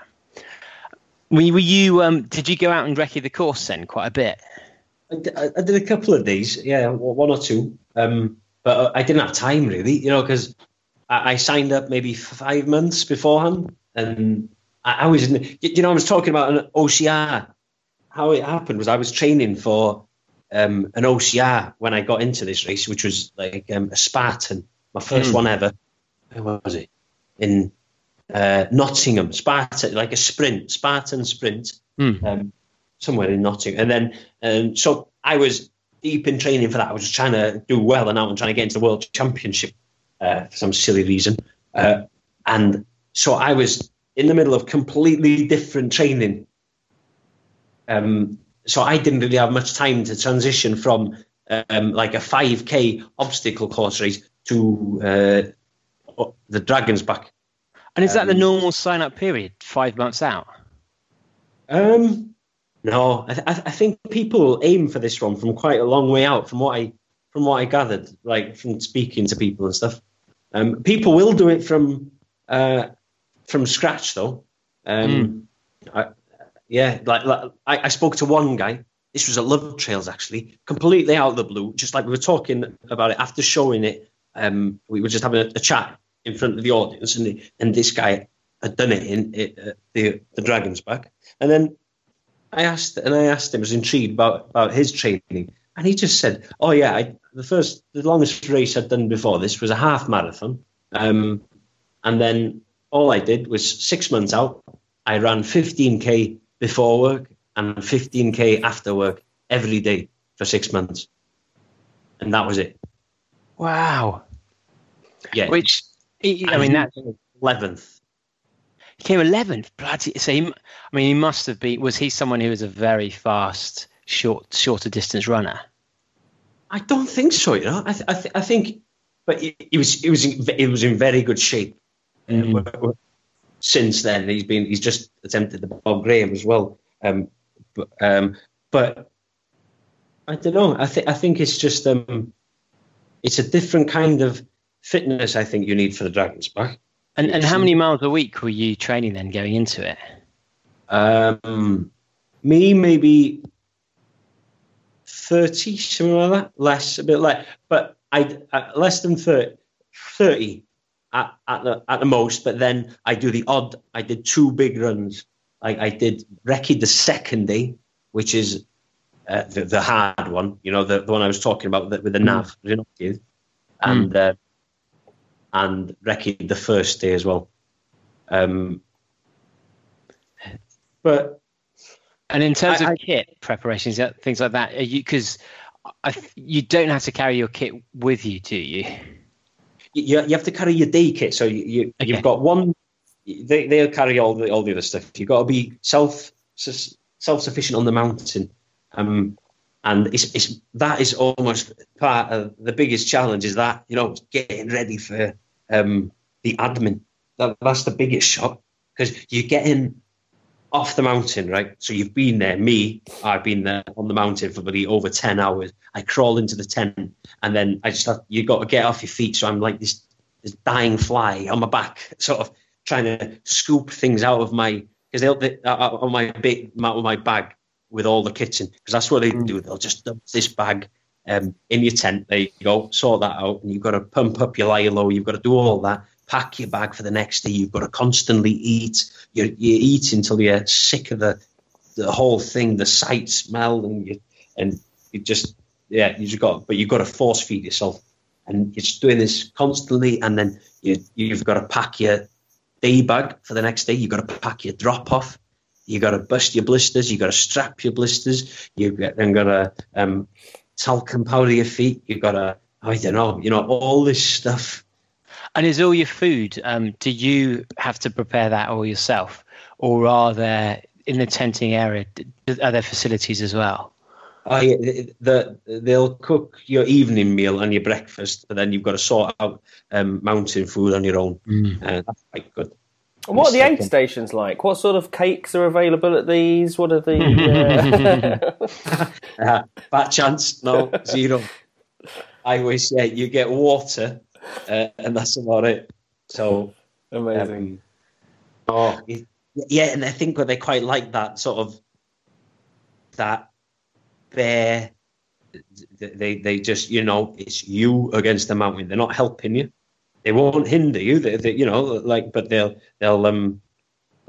That's one of the reasons I think it is the, the finishing stats for this are still quite low because Mm. unlike a lot of races out there, they kind of want you to finish, don't they? They'll they'll um, for instance, feed stations and stuff like that, and things. But you know, this is just it just a test of you against uh, the mountain, pretty much with a It's map. race, well, it's race management, isn't it? It's yeah, especially on a on a, a five day multi day race. It's it's all about. It's not just about the endurance and all the challenges that it's it's it's the management of of you know your own mental state while you're doing it, the management of of your kit as well, um, and how effective, and it's your ability to adapt when you know when when things change and being able to you know uh, reflect that in how you how you then manage your your everything going forward um, and over a five day Yeah. period, you know, like you say, things like your mental state changes and the tiredness kicks in, and you know things happen to your body that if you've never done a multi-day before, you don't realise that you know how you're going to feel or, or, or how different things feel.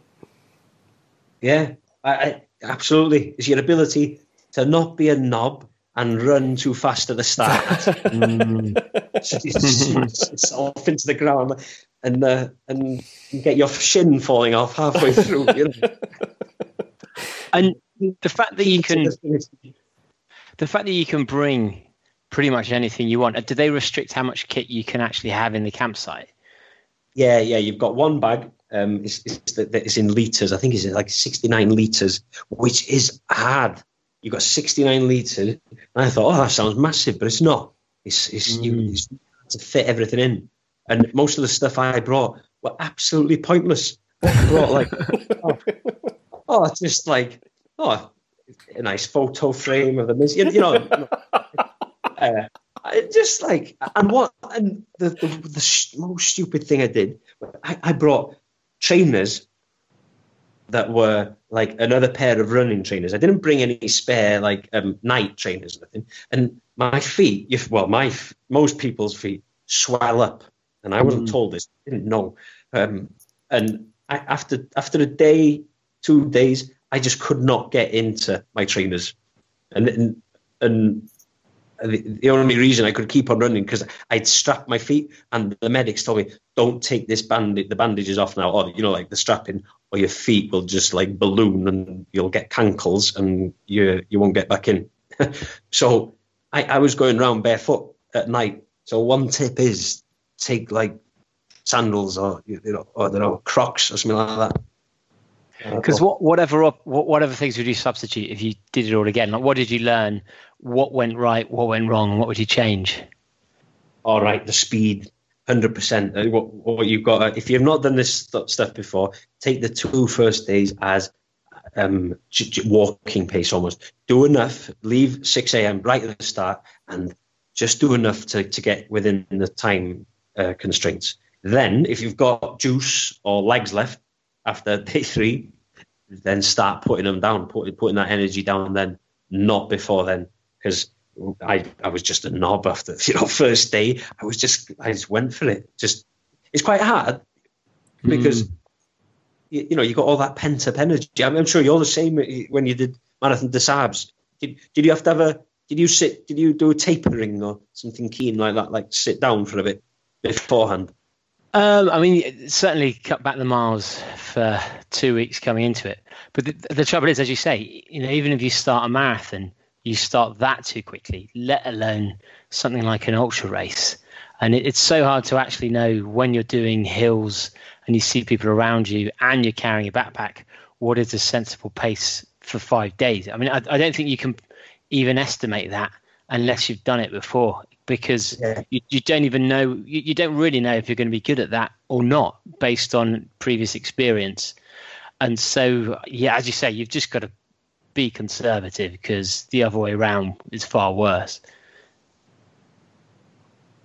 Yeah. and in, in terms of your kit choices then was there, was there any kit or any food that worked well or food that didn't or or lessons that that really were learned the hard way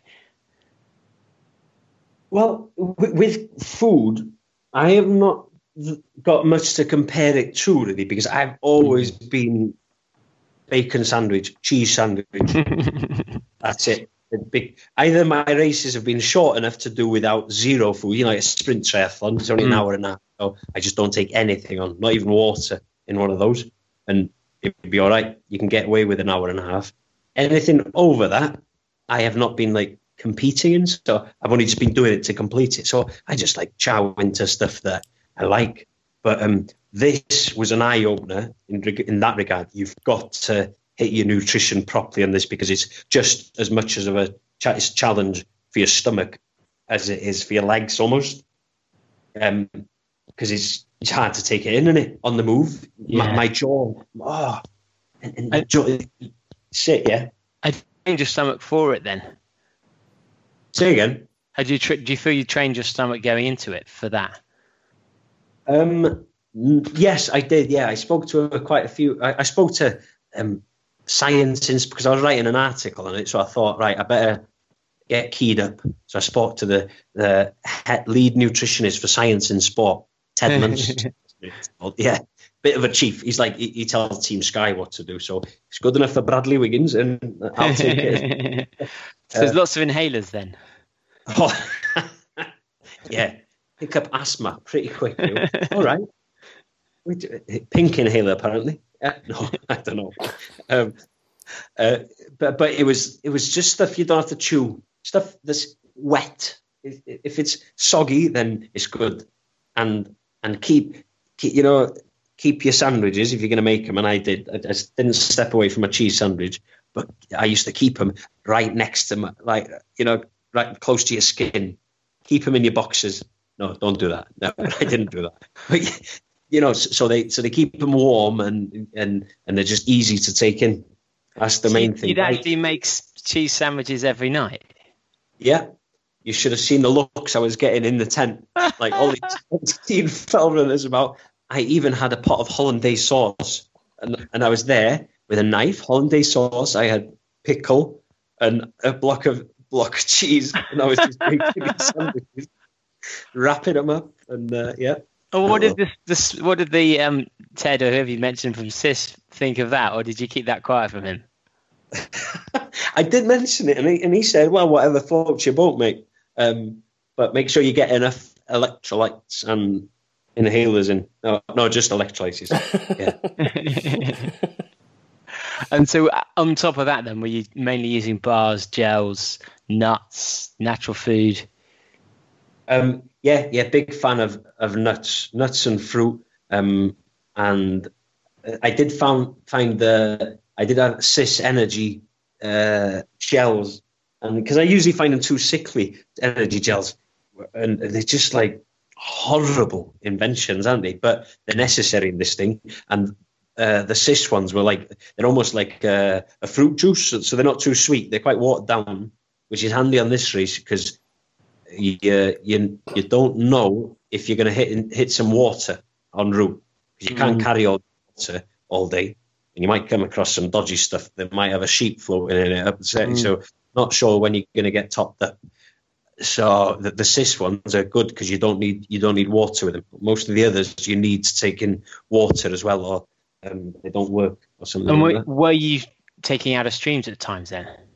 Uh, yeah, yeah. By the end, you see all the old chiefs. I was running with this guy Joe Faulkner for a half a day, and he's the only guy to complete all four Dragon's back Dragon back races. Oh, amazing! He, oh, I just you know just running in his presence, you just learn so much. Just like I, I just talked to him quite a bit as well, but hell of a chief, and he's drinking. He's been drinking out of streams all his life.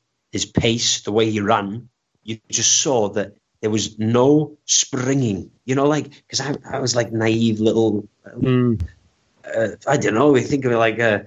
Um, just bouncing all over the place in that first couple of days, and I just realised, looking back after, especially after running with Joe for a bit, you just see it's just wasted energy. You've just got to minimise any power movement that you do on the mountain. Zero, you know, no jumping over rocks.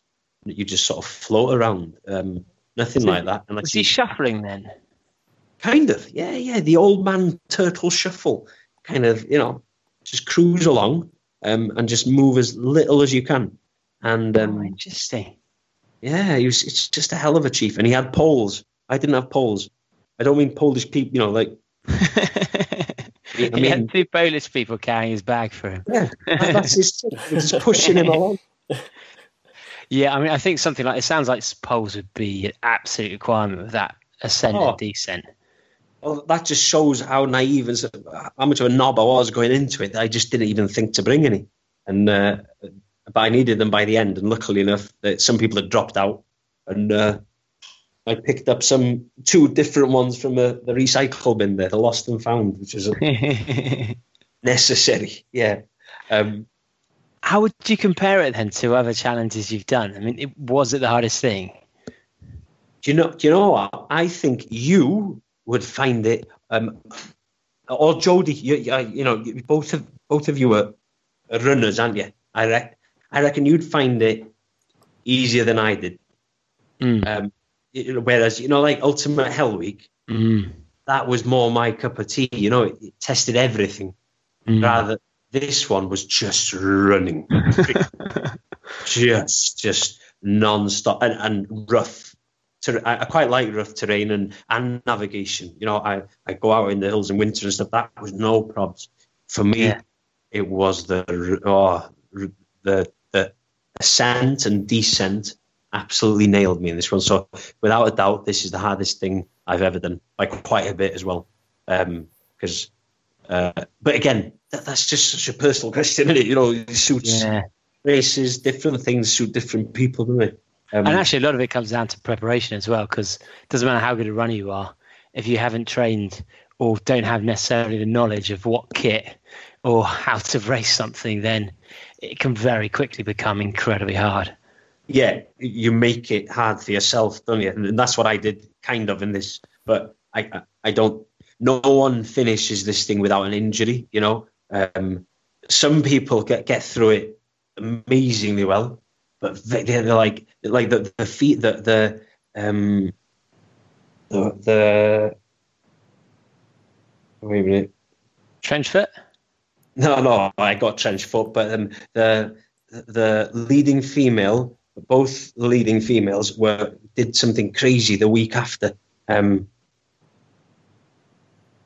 so I, I, I say Sabrina Verjee, she did an unsupported Bob Graham the week after. After finishing, she got second, narrowly missed the the win Whoa. which is uh, yeah, which is crazy. So there are some phenomenal athletes out there that Yeah. can do.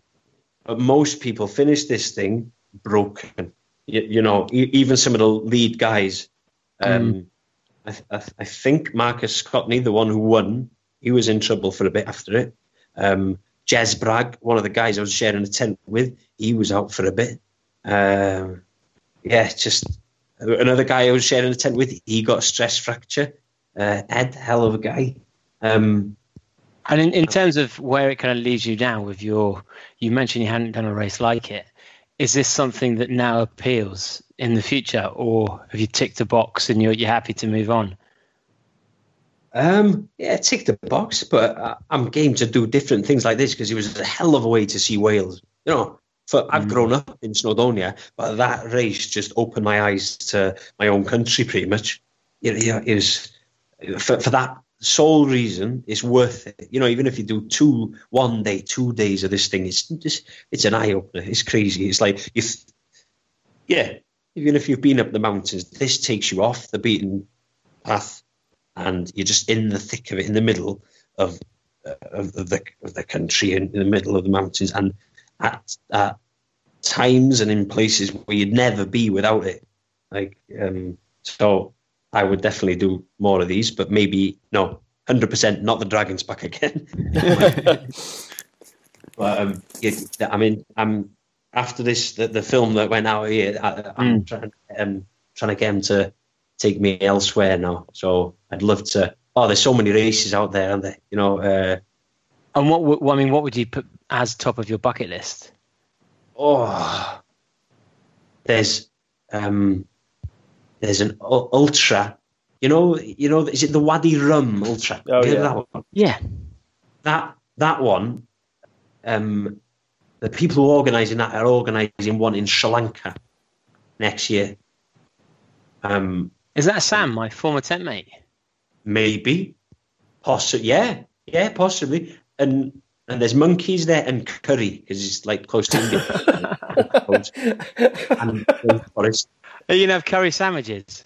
Oh yeah, I'll have, I'll take my cheese and hollandaise. You know, see what they make of that when I'm sitting there on the breakfast table, wrapping my butties. Yeah. Um, so there's that one, and then um, there's there's one in Japan. There's one around Mount Fuji.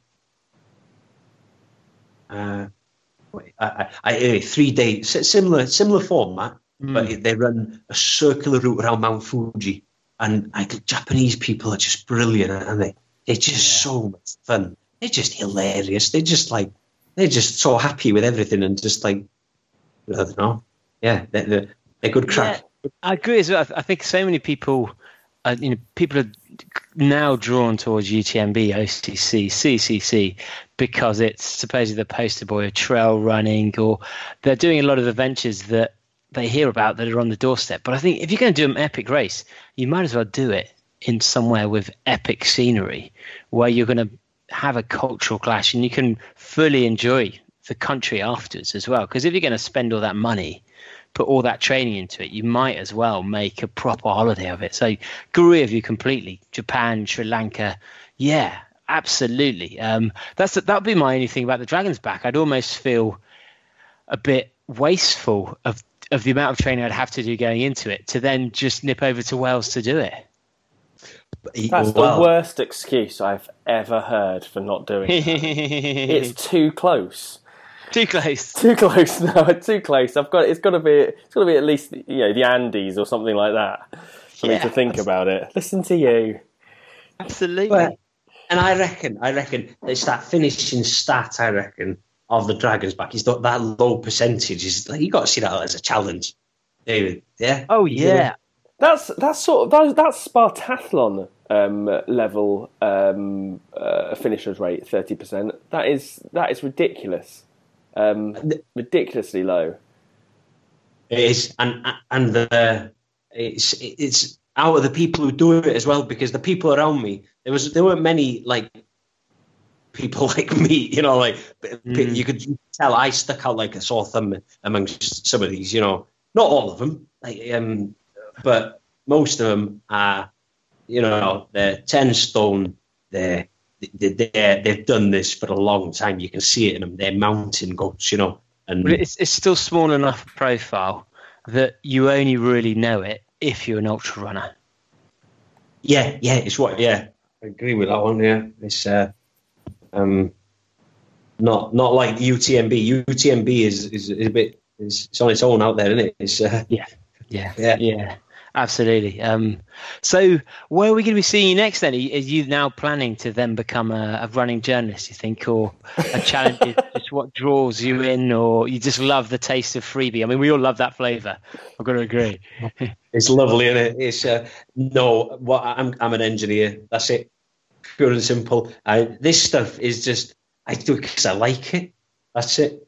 Because a lot of people have asked me, uh, uh, my mates from back home, you know, the people I grew up with in, in rugby team, and they, I've just put up a website, and they look at that and they just laugh their faces off. Them. What the hell are you doing? And and all I want to do is do more races. That's it, uh, mm. and and use it because it's quite a good ticket, as you say, you know, like the freebie thing.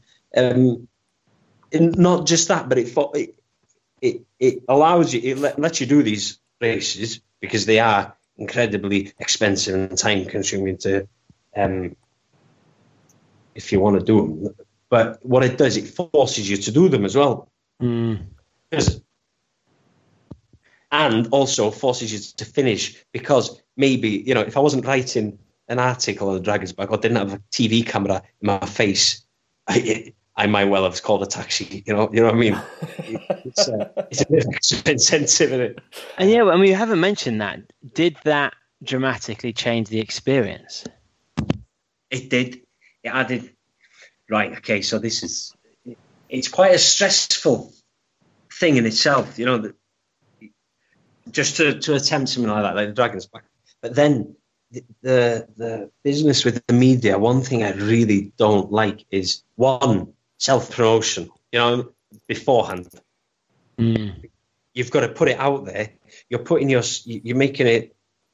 You you have to the very, the very the definition of writing about it and generating media uh, coverage is how is how you get in, isn't it, to, to these things. Mm. But then by doing that, you're putting extra pressure on yourself.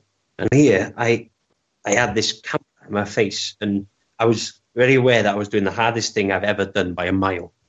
And most, most, I was setting myself up probably not to finish this thing.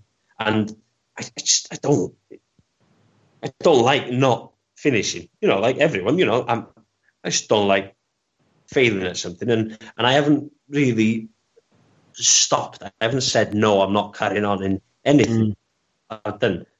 But then here I was, probably not going to finish this thing. And I'd set it up in the knob that I am to have a camera right in my face, catching this moment where I was crying on the side of a mountain. And it just made you think, what the, why the hell have I just done this? And it does make you question your, your wisdom sometimes. But just, um, yeah. It's not all it's not all rosy. I bet you've had it as well, haven't you? Yeah. yeah. Well, not really, no, because I think there's a huge difference between writing articles afterwards and um, having to, well, to to be a, well when you're in the moment where you're actually trying to concentrate on a race, having to also engage with a media partner because that splits your focus. It changes who, how you think. Um, it changes how you act, and that is, I assume, very hard in such a stressful situation. Well, well, the, the, the thing with how you act, I think that that was out of the question because that didn't really come into it because you're so tired, mm. so out of it. You, you just you haven't got any energy to think about anything except the next step. That one step, that's it. And then everything else, it's, it's as though you're almost like drunk for the for the whole period. You know, mm. some of the stuff I said 10, 12 hours into a day, I don't remember saying almost, you know, mm. and it, it's it's like um because of, it's almost like a gateway into someone's head, isn't it? Like exercise, mm. getting them to do extreme exercise where they get to the point where their brain is just like mush, and and you you, you get to see right in to that to see that person who that person is, and so being yourself is almost not hard because it, or, or it's easier than it is in normal life. So if mm. you're energy and you've got time to worry about what you're going to say and stuff, it's it's it's quite tough, isn't it? Or you've got to think about it. Whereas that is just that that's the easiest bit of it. But knowing that it's there, and also having to take the time out when everyone else is preparing their kit and stuff, you know, having to speak to a, a, a camera crew is, you know, you you do think like, well, bloody hell, I'm I'm reducing. You do reduce your chances of finishing by quite a bit because it's a good, fair chunk of time and and energy that goes out of your day. Yeah. And did you get a sense that they had a narrative that they'd chosen for you that they wanted you to fall into almost? No, not that. Right, you talking right? You know, remember the BBC? What did you get? Can I swap a question here? think, Did you think the BBC, you know, going back to Ultimate Hell Week, David, did you think the BBC did that with Ultimate Hell Week? No, I mean, I don't think they did actually. I think they did for Miller. I think they wanted to have a strong woman on the show, which is why she was uh, chosen as leader for the first episode. Um, no, I think I think actually, um, if anything, and maybe it's me being being naive, but having spoken to a few of the team who who, who weren't Dante, essentially, it's uh, they I think they then had to create a narrative to my leaving once I'd been kicked out because um, cause just because it happens from nowhere, um, well, supposedly.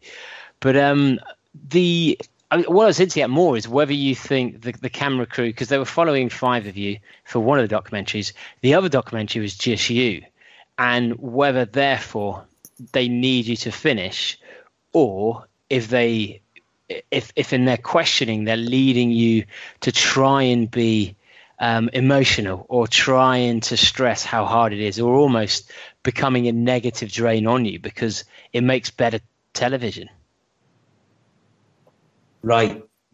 Um, it's quite an easy answer to that one is no because the, the guy who was filming that was my mate. He was he was uh, scrum half when I was flank growing up. Now we're in the same rugby team. He, oh, amazing! Yeah, he's he's um he's a good friend of mine, and I knew that no nothing like that would come into it because I was quite conscious, and I, I as you said, you know, the BBC with bigger productions, maybe, you know, they want they want one thing, and that is um, viewing figures, isn't it? But with this, with who he's called who as well, double two who's. Um, with everything, the guy who was filming it. I knew that wouldn't come into it, but I know he, he he's a consummate professional. He's like a perfectionist, and he knows his his art, if you like. He and and he's done a lot of like um, uh, adventure shows, so he just knows when to ask a question to get a good response. He you don't need to add any drama to the Dragon's Back, I don't think, because it's Yeah. it, shit will happen. Oh my god, you wouldn't believe the stuff that, that went on that didn't get caught, that, that wasn't caught on camera because there's no camera about. It was just Tell us, tell us. oh, yeah, just a lot of it, like tent banter and just people. Um, falling, some of the falls I saw was just brilliant. You know, if I had energy, I'd, I'd have been there laughing at them, and uh, obviously, but and just like and, and stories that I wasn't part of. You know, I was part of one particular small part of the Dragons Back race, like one tent, and in that one tent, all that stuff happened. You had Ed, uh, who was an absolute chief, like this ex paramilitary. You know, I mean, it'll kill me for getting this wrong. He's not in the army. He was a marine. That's it. Yeah, he's he's not in the army. He's a marine, ex-marine, and he helped me on the second day or something. He was just like you could tell right straight away. He, he this guy was ex-military. He was just full of banter and, and mm. really wanted to sort everyone out. So he went to get water for us, and you know, he's just been a chief. And then day later, it came out that when he was doing all this, he he had a bad injury. He had a stress fracture. He was broken his leg, and he was carrying on. And then after after towards the end of the third day, so he almost completed four days like that. He had to drop out, and uh, you know we'd become fast friends by then because when you when you're balls deep in a in a in a nasty challenge like this, when he's in the you know you know similar to Ultimate Hell Week, you become fast friends, don't you? Mm. it happens quick and uh, and then it's quite and because also because that you haven't got that energy to hold anything back all the emotions and stuff are right at the forefront Well, um, any other questions, JD, for uh, for here at all? So yeah, Yeah, I've yeah. got I've got I've got an appropriate question to to round this off. When what is Cumbrian wrestling? I, I have no idea it's, uh, it's very similar to speed dating I reckon but what they used to do back up, up here back in the day yeah just re- men wrestling around the muddy field I discovered this by accident. Yeah, uh, last year in the Loweswater Fair. It's brilliant. Is this something you've done, here? Oh, last year in the Loweswater uh, Fair, I'd gone there for a fell run.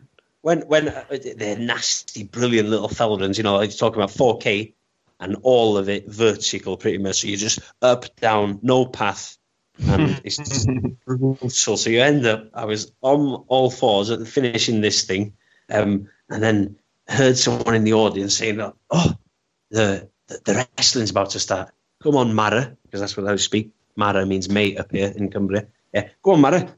Wrestling's about to start. So off they went, and then oh, my ears pricked up. Went over to have a look, and you could still sign up. So I signed up, and then just got chucked about a field by some burly farmers. For like, it was still in my running kit. It was just. I've, I've, I've got a few video clips. They're quite embarrassing, but um, yeah, I got smashed. My my only victory, I did nail one, and and it was like uh, it turns out later he was 15.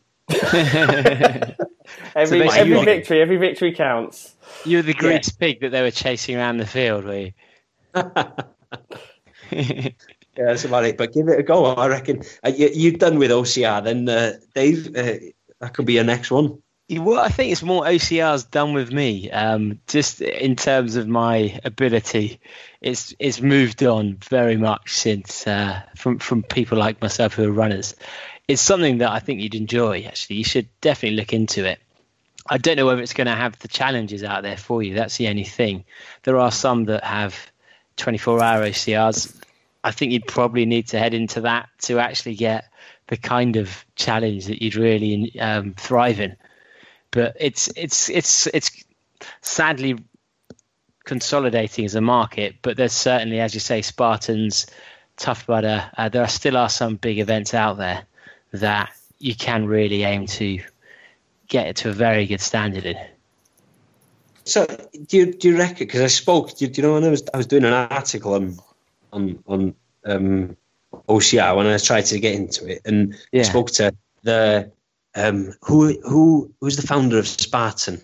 Um, Oh, that is uh, oh god, what's his name? um, let's should we say should we s- I make someone up? Lenny Henry. Oh, I, I should know. Jay DeSena, I think. Yeah, Jay DeSena. Senna, yeah, not Len, Lenny Henry. Lenny Henry. Not Lenny Henry. He's different. Joe De Sena. Joe De Sena. That's it. And he said, um, I asked him if he was going to be in the Olympics one day, and he was adamant he was going to be. Do you reckon it's got a Zero life there? chance. No chance of No being in the chance. And actually, I, I think even it's always quite strange that Spartan have been the, the. I don't know if it's just a PR exercise, but it doesn't make any sense for them to try and push it to be in the Olympics because as soon as it's an Olympic labeled sport, then anyone can essentially put on that race. There will never be an Ironman in the Olympics because Ironman's a brand that don't want people to be able to just say this is the format this is now what we call it. And so if, if spartan were pushing for that they'd suddenly lose their um, ability to label it as a spartan race. It would just become an olympic ocr at which point anyone could put on an olympic ocr um, but also Yeah, Okay. That's the only time. That's the only. That's when it becomes a legitimate sport. I think when you can actually measure it against. You know, Iron Man is just a money making spin, isn't it? It's just. Yeah. Yeah. And I mean, you you need the legitimacy, for example, of windsurfing, which is now in the Olympics, I believe. And uh, there's what's the the weirdest one in there? I'm trying to remember. There was one in Spain where they you throw a ball against a wall. So there are some sports I think get into the Olympics without necessarily having quite the credibility, but it's it's still pretty big and it is growing in some areas. And if you look at toughest, that's a race where so challenging and you should look at entering those. The, the standard, the level of uh, competition is so high. Um, but I, I think in the UK, we just don't have any really competitive races anymore, sadly. Yeah, it was quite hard to to to find out if uh, when I was looking into doing one OCR, I've only ever done one. It's quite hard to find that which ones were competitive and which ones were just for like um, you know help your mates get over the wall sort of thing. Um, Yeah. yeah. Uh, that's what it is, isn't it? I, Well- I love listening back to some of your pod- podcasts. By, the way- by the way, I listened for like maybe ten minutes, and um, some of the the the topics covered ranged from Bob Graham, OCR, death came afterwards for quite a considerable amount of time. Well, these are the important the important topics of our generation. So uh, Absolutely, yeah. A bit Well- of that sprinkled in there, you know. How do you how do you start off a podcast list like this? Do you just like what could be the worst thing to include in a conversation about OCR? Pretty Death. much. I I mean, did it well. we an hour. This was uh, this was better be about the Dragons back. So it's a a typical podcast in many ways. But um, well, before we meander too far off the beaten track, thanks for coming on and, and sharing a few of your many tales. Um, if if people want to to see the documentary or if they want to follow your future endeavours, what's the best way for them to do that? Uh, that'd be the website. So if you go onto brassington.co, um, all the information's up there, and then um, the the films themselves that they're going to be in um, Kendal Mountain Festival, and they're going to be in ShAFF. They're definitely going to be in ShAFF. So Sheffield Mountain Film Festival um, this year, and. Uh, uh, but sadly, it's just expired off BBC iPlayer. It was there for until like five days ago. So uh, tough shit with that. well, that's going to be that's going to be what three weeks and five days ago now. So yeah, probably. That's it. Um, but, but yeah, it'll just put you off to the Dragons back race anyway. Watch watch the watch the official Berghaus one, and that'll put you in a nice mood to to give it a crack. But if you watch mine, you'll want to hide behind the sofa and and burn your running boots. I reckon. Uh, Well, I, I, I think there'll be a few listeners who actually will be up for it after this. People like Richard Palmer, Lee Stewart Evans, from uh, from your stories, and if they see that video, they'll be signing up pretty quickly. But um, thank you Oh, so God. much for coming. Oh, second. Because it is a hell, it's a hell of a race, a hell of a way to see Wales, and uh, it's um, yeah, I think it should be on every runner's bucket list, no matter what level, no matter yeah, it's a yeah, it's a good one. So no matter if you're couch to 5k, just go couch to dragons back. Oh, serious? Yeah, give it a. Couch to, dra- yeah, couch the dragons back. That's it. if And, you uh, write you a plan, it's basically eat lots of sandwiches, sign up, and within a week before turn up, and uh, yeah, you'll, you'll do fine. That's it. Plenty of hollandaise. Keep the sandwiches in your pants to keep them wet for the whole duration. And seven hours in, tuck in because you'll be able to drink the, those hollandaise and cheese sandwiches down. well, mate, thanks so much for coming on. It's as entertaining as I hoped it would be. And um, if there's anything we can do to support you in the future, do let us know. And uh, yeah, thanks again. Cheers, man. Right, as always, Dave. Cheers, buddy. Hey, Bye. Anthony, see you. Ta-ra.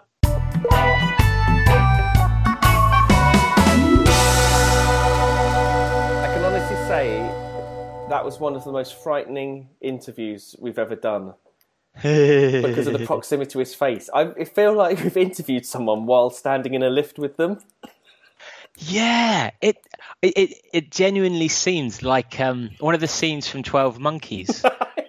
Where it was manic. It's like yeah, manic. Like Yeah, well, they're coming from the future, and he's in a different different world. But I, I mean, I think he's. It's not often that we'll get a guest on who is who is really unprepared. yeah, no, absolutely, absolutely. I love that the honesty of it as well. Yeah, and that's the thing. It, it sounded like with the Dragons back, he he did interview a lot of people. You know, he he spoke to the experts. He'd he'd done a lot of prep, prep, preparation for the documentary, but not for his his body. No, but it shows you, doesn't it? That preparation comes in lots of different forms. That you don't, you can think you're prepared in, in, in, in one way, but actually, when it comes down to it, not having done.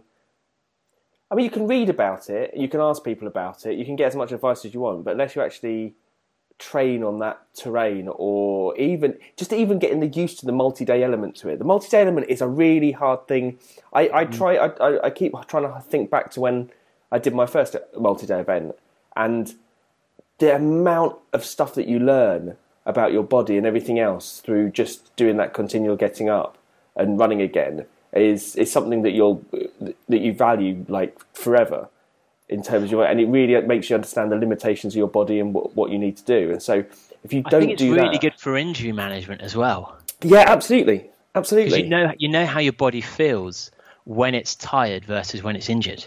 But like a multi but the thing is that you add something some ele- the extra element of the elevation on that and as well you know the terrain itself running like in north wales is hard you know running on like snowdon um uh, and yeah, all around that it's not like you know, It's you not are- it's not a packed trail. no, no, it's not. It's not. This, you know, this, this, there's scree, there's all types of stuff. It's it's it's treacherous, and and especially if like it rains or something else like that. I mean, even on a good day, it's a it's a struggle, and it's a struggle as well if you're used to running at a decent pace because you are going down to a crawl essentially, not an actual crawl. Although I imagine in some parts you are scrambling crawl style um, to get to get across stuff. Um, so, uh, so there's a there's a big mental thing as well to, to do with it. If you're if you're a good runner and you you're getting to a situation where your your progress is really slow in a race, you're tired, you're fatigued, you've got your your food all wrong because you know there are no aid stations or anything else. It it just must add up. Like mentally going into that third, fourth, fifth day, just must be really hard. And actually, we, you you picked you mentioned it there, but hadn't thought of that. Having and it's Marathon des Sables. I think it's short enough distances on the, the other than the long day that the aid stations are just kind of ticking through. Yeah. But the difference between having an aid station where you can get a seat, you can get a cup of tea, you can get crisps, and as you say, the aid station. It's something to look, it's something to look forward to as a marker, Yeah. but it's it's not a positive reinforcement of like lovely. It's not something like oh, just get there and it's going to be wonderful. It is just that I get there, and it's no different than a uh, mile Yeah. sign. And it's neg- and but there is a, there's a negative connotation to it that if you don't get there, you're out because the, that's mm-hmm. the point of the aid station. The aid station is there as a, as a, as a checkpoint, and so it it it's like it's that battling against something. It's a it's a subtle difference, but it's a it's that battling against something. Which if you're making hardly any progress, um, not because you're not quick or not because of anything else, but because the terrain you're going over is just you know, I mean, like running downhill. If you don't, if you haven't got the knack of running downhill, especially on that terrain, Especially with no sticks. Yeah. Oh, yeah. Absolutely. Without, I mean, that to me that seems insane. Yeah. Um, if you're if you're not experienced, um, and that this, that holding you back it must be just so frustrating, so frustrating that it feels like so much of it is out out of your control. That must have been the worst part of it. Yeah, and uh, I love the fact that the race allows you to start within a, a time period because that to me is brilliant. Because I know that I'd be there wanting to sleep in for as long as possible, Yeah. wanting to put off starting for as long as But possible. you, but you don't need, you'd know that if you've done multi-day, because most people would think, well, surely I want to get up at six and start straight away. But unless you've done a multi-day event and know how you're going to feel day four, day five, you you may not manage that very well. So it really does benefit uh, experienced multi-dayers. but it's also that risk of how late do I leave it because you you're ju- I'd probably go out not leaving leaving a contingency so that if you get lost before your first checkpoint you're out Yeah, and that's that's it. sadly the documentary I don't think is, is on um, the BBC anymore. You can see it online uh, for a small fee, but um, yeah, you'll see the the guy who's clearly a very good runner and just miscalculated his first checkpoint coming in two minutes late, and he's begging with Steve, who is a very experienced runner. You know, he's he's the guy that wins the Om quite often, which is an insane level of um, ability to be able to do that.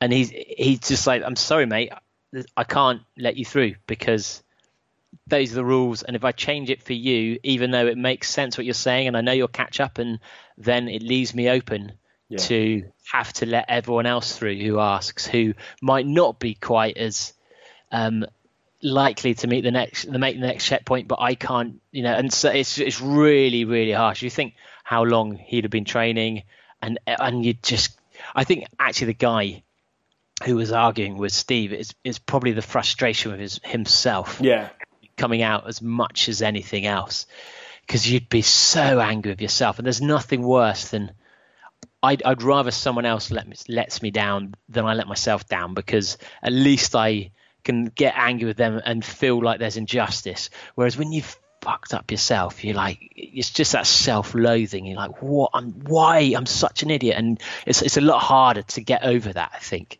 Yeah. But he must be a phenomenal athlete. I mean, he he obviously downplays it a lot, and he clearly doesn't train well enough. But it was more the the cycling challenge where, that he mentioned. Yeah, I've done some quest stars where I've struggled on fairly basic downhills because it's chalk, or just because it gets a little bit faster than I'm used to. I can't imagine how hard that would have been as someone who hasn't been training specifically for it to go in. Um, it's just it's just another level. Yeah, I think that there's there's a there's a real skill and a real ability around that that adaptability when it comes to to sport. That you're thinking about, you know, that you you go into something and you master it, um, but being able to switch between it and being able to have the balls to be able to do that as well, with no, you know, that like sheer. I don't know what would you call it, like resilience or something to be able to, to, to look at that and go, yep, I can do that, or I'll, Yeah. I'll give that I'll give that a bash. I loved it. I loved the what he was saying about triathlon. did it for eighteen months. Yeah, did as well as I could in it. Moved on. Yeah, and and also just sick of the kit. Everyone else loves that, but yeah, I mean that's that's a, that's a key part of it, isn't it? A key part of it that you know um, that you only you, you only get so far with the with with the kit that you've got. But I like you know. I, it's just really interesting. Someone that just that can jump between those things and take on a new challenge because it's it's exciting. Um, and I think there's a lot of like a lot of do badders that will certainly feel the same. Um, you know, Yeah. without, without having the ability to necessarily you know jump between adventures because of work or, or whatever. I mean, the Um, good thing is he's he's never really putting in, in himself in a position of failure because if he didn't finish that cycling race, well, of course he didn't finish the cycling race. He doesn't know what he's doing. he just turned up, and so it, there, there isn't really anything. He, I'm sure he would see it as a failure failure if he didn't actually finish the whole thing. Yeah. But it's very different approach to someone who trains for nine months with a specific goal in mind because there's an absolute this is success, this is failure. Whereas for him, it's quite a good way of approaching things because if everything's you a success. yeah, if you finish, you're an absolute hero. If you don't finish, you've already finished crazy things before. So everyone's like, "Wow, that sounds insanely hard. You are such a hero for even getting that, that, far." does that apply to everything, David? Does that Hmm, apply what- to say nuts? Because I'm not sure. I'm not sure that does. I'm not sure that. Well, I think the trouble is that the, the difference is that when Huw was doing this cycling race, he didn't have an ill-prepared Lee Stewart Evans finishing it in a faster time. just to just to give it its relative value. I think that was your issue. That if if no one else who we knew was was there doing it, you could have you could have told the story you wanted to. No, but no, because ev- think- no. Wait, wait, wait, wait. You you've added ill prepared there. He he was an experienced OCR runner by the time he got to got to nuts. Mm, it's not how he tells it. Well, he'd run OCRs before. Had he? Well, he'd done a couple, more than me. Okay, okay. I mean, if you need to tell yourself that, Jody, then Why are we revisiting this? in fact, nuts was last weekend by um, by coincidence, summer nuts. So uh, Easy nuts, you mean? Easy nuts. easy nuts, exactly. The nice nuts. That would be a dry roast. The nuts. nice, yeah, that's it. So, so yeah, but you're you're absolutely right. The, the the your measure of success changes, doesn't it? Because you don't have to. If you don't finish, it, you know, of course you don't finish. But if you do finish, then you're an absolute legend. Yeah, and, and actually, it, he's in such a nice position because I think part of the stress and the pressure that comes in races is the amount of time you've spent dedicating to it, the, the number of sacrifices you've made in your own personal life, and potentially also the the amount of money you spent. So those three things all add up pressure on making sure that you do well, or else you feel like you've wasted um, money, time, you know, so opportunities. He doesn't have any of those because he blags his way in, doesn't train for it, and um, doesn't sacrifice anything. So it, there's no pressure from that either. So he's just going in there as a hero already, and no matter what, you're coming out as a hero. Yeah. So do approach. bad. We want to know. We want you now. If you're listening to Stu Bad, of course you're listening. Um, you now. well, also, How could you not be?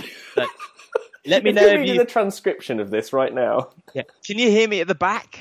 shout, shout up if you can't hear me at the back. So, um, so you now all need to sign up to the next ridiculous event you hear of that you don't think you're prepared for or know anything about. Just sign up for it. Tell them you're a sports writer or a blogger. I mean, everyone's a blogger. A blog, an influencer. uh, Say you're an influencer. you're an oh, they love that. Yeah, and then if they like, what are your numbers on Instagram? Oh, I'm not that kind of influencer. Yeah, yeah, exactly. Uh, it's all about engagement. Just say it's all about engagement. That's what you say. You say it's Yeah, not about yeah. well, it's not about reach. It's about engagement. And if you knew, you'd know what that meant.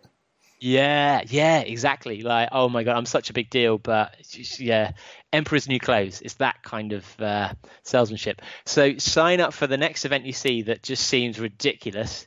And um, although my only worry is we do, do if we do that, people are going to die and our listenership's going to go down. Oh, I don't know. I don't know. The thing is, by doing this, we're also setting ourselves up for having a bunch of stories that would be great because we at the start. So at the start of this episode, of course, we're asking for people to turn up completely. If you've turned up completely unprepared, and now we're actually telling them to do it. So we've gone from we've gone to basically creating content for future podcasts and stories. Perfect. And by, by coincidence, we're launching our new event. you, can, you can sign up for now. The Impossible Challenge. The- I don't, think, I don't but- think I don't think there's I don't think you can actually come up with a name that hasn't been used before now for an event that i- involves it not being known or being impossible or something. I think I think they've run out of extreme names for for stuff. Should we just say the easiest challenge? The, The easy challenge. easiest challenge. Yeah. There we go. We'll, we'll spell it EZ with an EZ or something like that just to jazz it up. and then branding experts. and then all we'll say all we'll say is the instructions like this is impossibly hard you will fail you just turn up on the day and um and then the kit list is it could be any one of these and you put 10,000 things down there and then people don't know what they're actually turning up for No, no, what we, no, no. What you what we do is we send them a letter that says, "Don't don't listen to a word we say." Now open this envelope, and it opened the envelope, and it says you failed straight away. so instantly, yes yes oh no we've let, we've already told them oh god damn it we we do this before this episode comes out, so we've got at least eighteen months. Yeah, we've got a long time. That's that's true. That is absolutely true. Um, th- I think this is a great event that people just turn up not knowing what the event is. Um, I aren't there a lot of events like that already? Yeah, but they you always have an inkling of what it is. But th- but then those are things where you have to What this is this down is, a tree or we joke about we joke about this not being a cult and everything, but isn't this the ultimate in leap of faith? You pay for something, you turn up just because we tell you to, and then and then what happens? and also we we give clues for like turn up at the start. You need to find out where the start is and what time, and then we don't do anything, and people just feel. But we put all these cryptic clues around the internet, and then people feel they've just failed in their ability to decipher the code. But actually, we've just done nothing. Keep all the money. no, no. And then what we do is when someone finds something brilliant, we go, "Yeah, that was right. That was well, that was yeah that that was the correct clue. That was the correct done. answer. Yeah." That's a great idea. Yeah, perfect. So I think we could put on a race because we always do events that clash with Ride London. How about we put on a what I, reverse? like, what I liked what you did the other week is that we we talked about you know the deaths at Ride London um, and all the thing, and then when you promoted the episode, you tagged them into it on social media. They need to know. They need to know. Well, still we we're gonna we're gonna we're gonna talk about your event, and we'll also try and tap into your social media network as well. How about we? Um, how about we? We organise a race where you have to cycle the the route of Ride London in the the opposite sa- direction. in the opposite direction, same day. Now that would be amazing. So what is it? So this so the this is the basically this is the easiest challenge. That's what it's going to be called, the easiest challenge. Yeah, yeah. It's and we we just reverse it. It's uh, Eddie Arnold. Is that right? London backwards? Yeah, we got it in Welsh as well. That's brilliant. Yeah, yeah, yeah. They just assume it's a Huw production. Um, quality. Well, um, do batters. Let us know what you've signed up for, having been inspired by this this this episode. Or let us know uh, things that you run uh, that you basically were absolutely disastrous at that you thought we were going to absolutely boss, but it turned out you were a complete failure. And actually, this ties in. Claire and I are already doing some wedding uh, planning, even though it's two years ahead. And one of the things we're potentially going to do is a talent show for the evening as part of the entertainment. Because the idea of having like a, a band for three hours, I just find incredibly boring. Because you end up with everyone going, "Oh, we're dancing to the Killers," but actually, God, kill me. Um, so I think the idea of a talent show, we haven't decided yet whether we decide what your talent is or not, and you then have to perform. you find the greatness in people, and it's just you, you you release it in them, and this is their opportunity. They may not know what their greatness is. Yeah, exactly, exactly. so um, we're just we're toying with that at the moment. But do bad is we need to know who you feel anyone you've ever met has been the least prepared, but unknowingly least prepared, and had the biggest failures in ultras or even even a 5k. I mean, if someone has been ill prepared for 5k, I mean that is impressive. So let us know. Um, if you're new to the podcast because you have a love of Welsh, a love of Huw, or a love of the spine, uh, some other good episodes to listen to. If the Rhonda-Marie Dragon's episode, back. is the spine different? Yeah, Spine Race is the the one that's up the. Uh... Oh, Up the Peak Dragon's District, Peak District, isn't it? Is it? Ah, okay. Apologies, I, I was not aware of that. So the, the dragon's back. Um, but if you if you like those types of uh, runners, episodes, stories, then the Rhonda-Marie one, which hopefully has come out by now, is insane. She's talking about multi-day ev- uh, event where she's running blind and unguided. Um, we've spoken to Robbie Britton, James Elson, two incredible runners from the UK. Uh, Robbie talks about the uh, Spartathlon, talks about 24 hour relay, for, sorry, 24 hour race for England. Um, and James talks about Centurion running and his view on 100 milers. We spoke to John about what's John's surname? About the Barkley Marathons. And we've got one coming up with Harvey from Badwater. So Oh yeah, that's, some, that's a cracking collection. that really is, isn't it? It's a cracking collection. It's some good people. Well done, well done for getting them on, tricking them. Boom, boom. But um, if there's anyone else you'd like us to interview, do message us, either letters at badboyrunning.com, get in the Facebook group, messages directly, anything like that. We do go out and invite them on. Um, If you want to buy merch, badboyrunning.com. There is merch there. Go on, go for it. Don't message me. Message Lorna Spain. and actually, I no longer have a race top because I've given it to Ross um, to wear on the podium. So uh, I need I need merch now. You so need we, merch. Yeah, I'm hoping it arrives before tomorrow morning. I know, no, it's too late.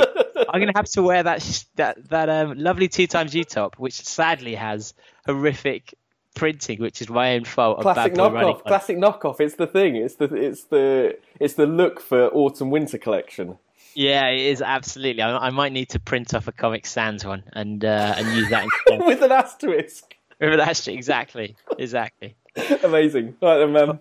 Thanks for listening. Please subscribe. Please do review us on iTunes. Um, tell your friends, and we'll be back next week. Bye bye bye bye bye bye bye bye bye bye bye.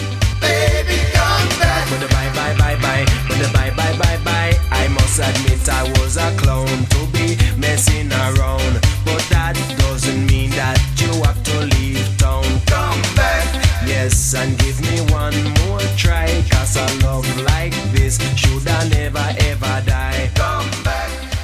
F- fuck you, buddy.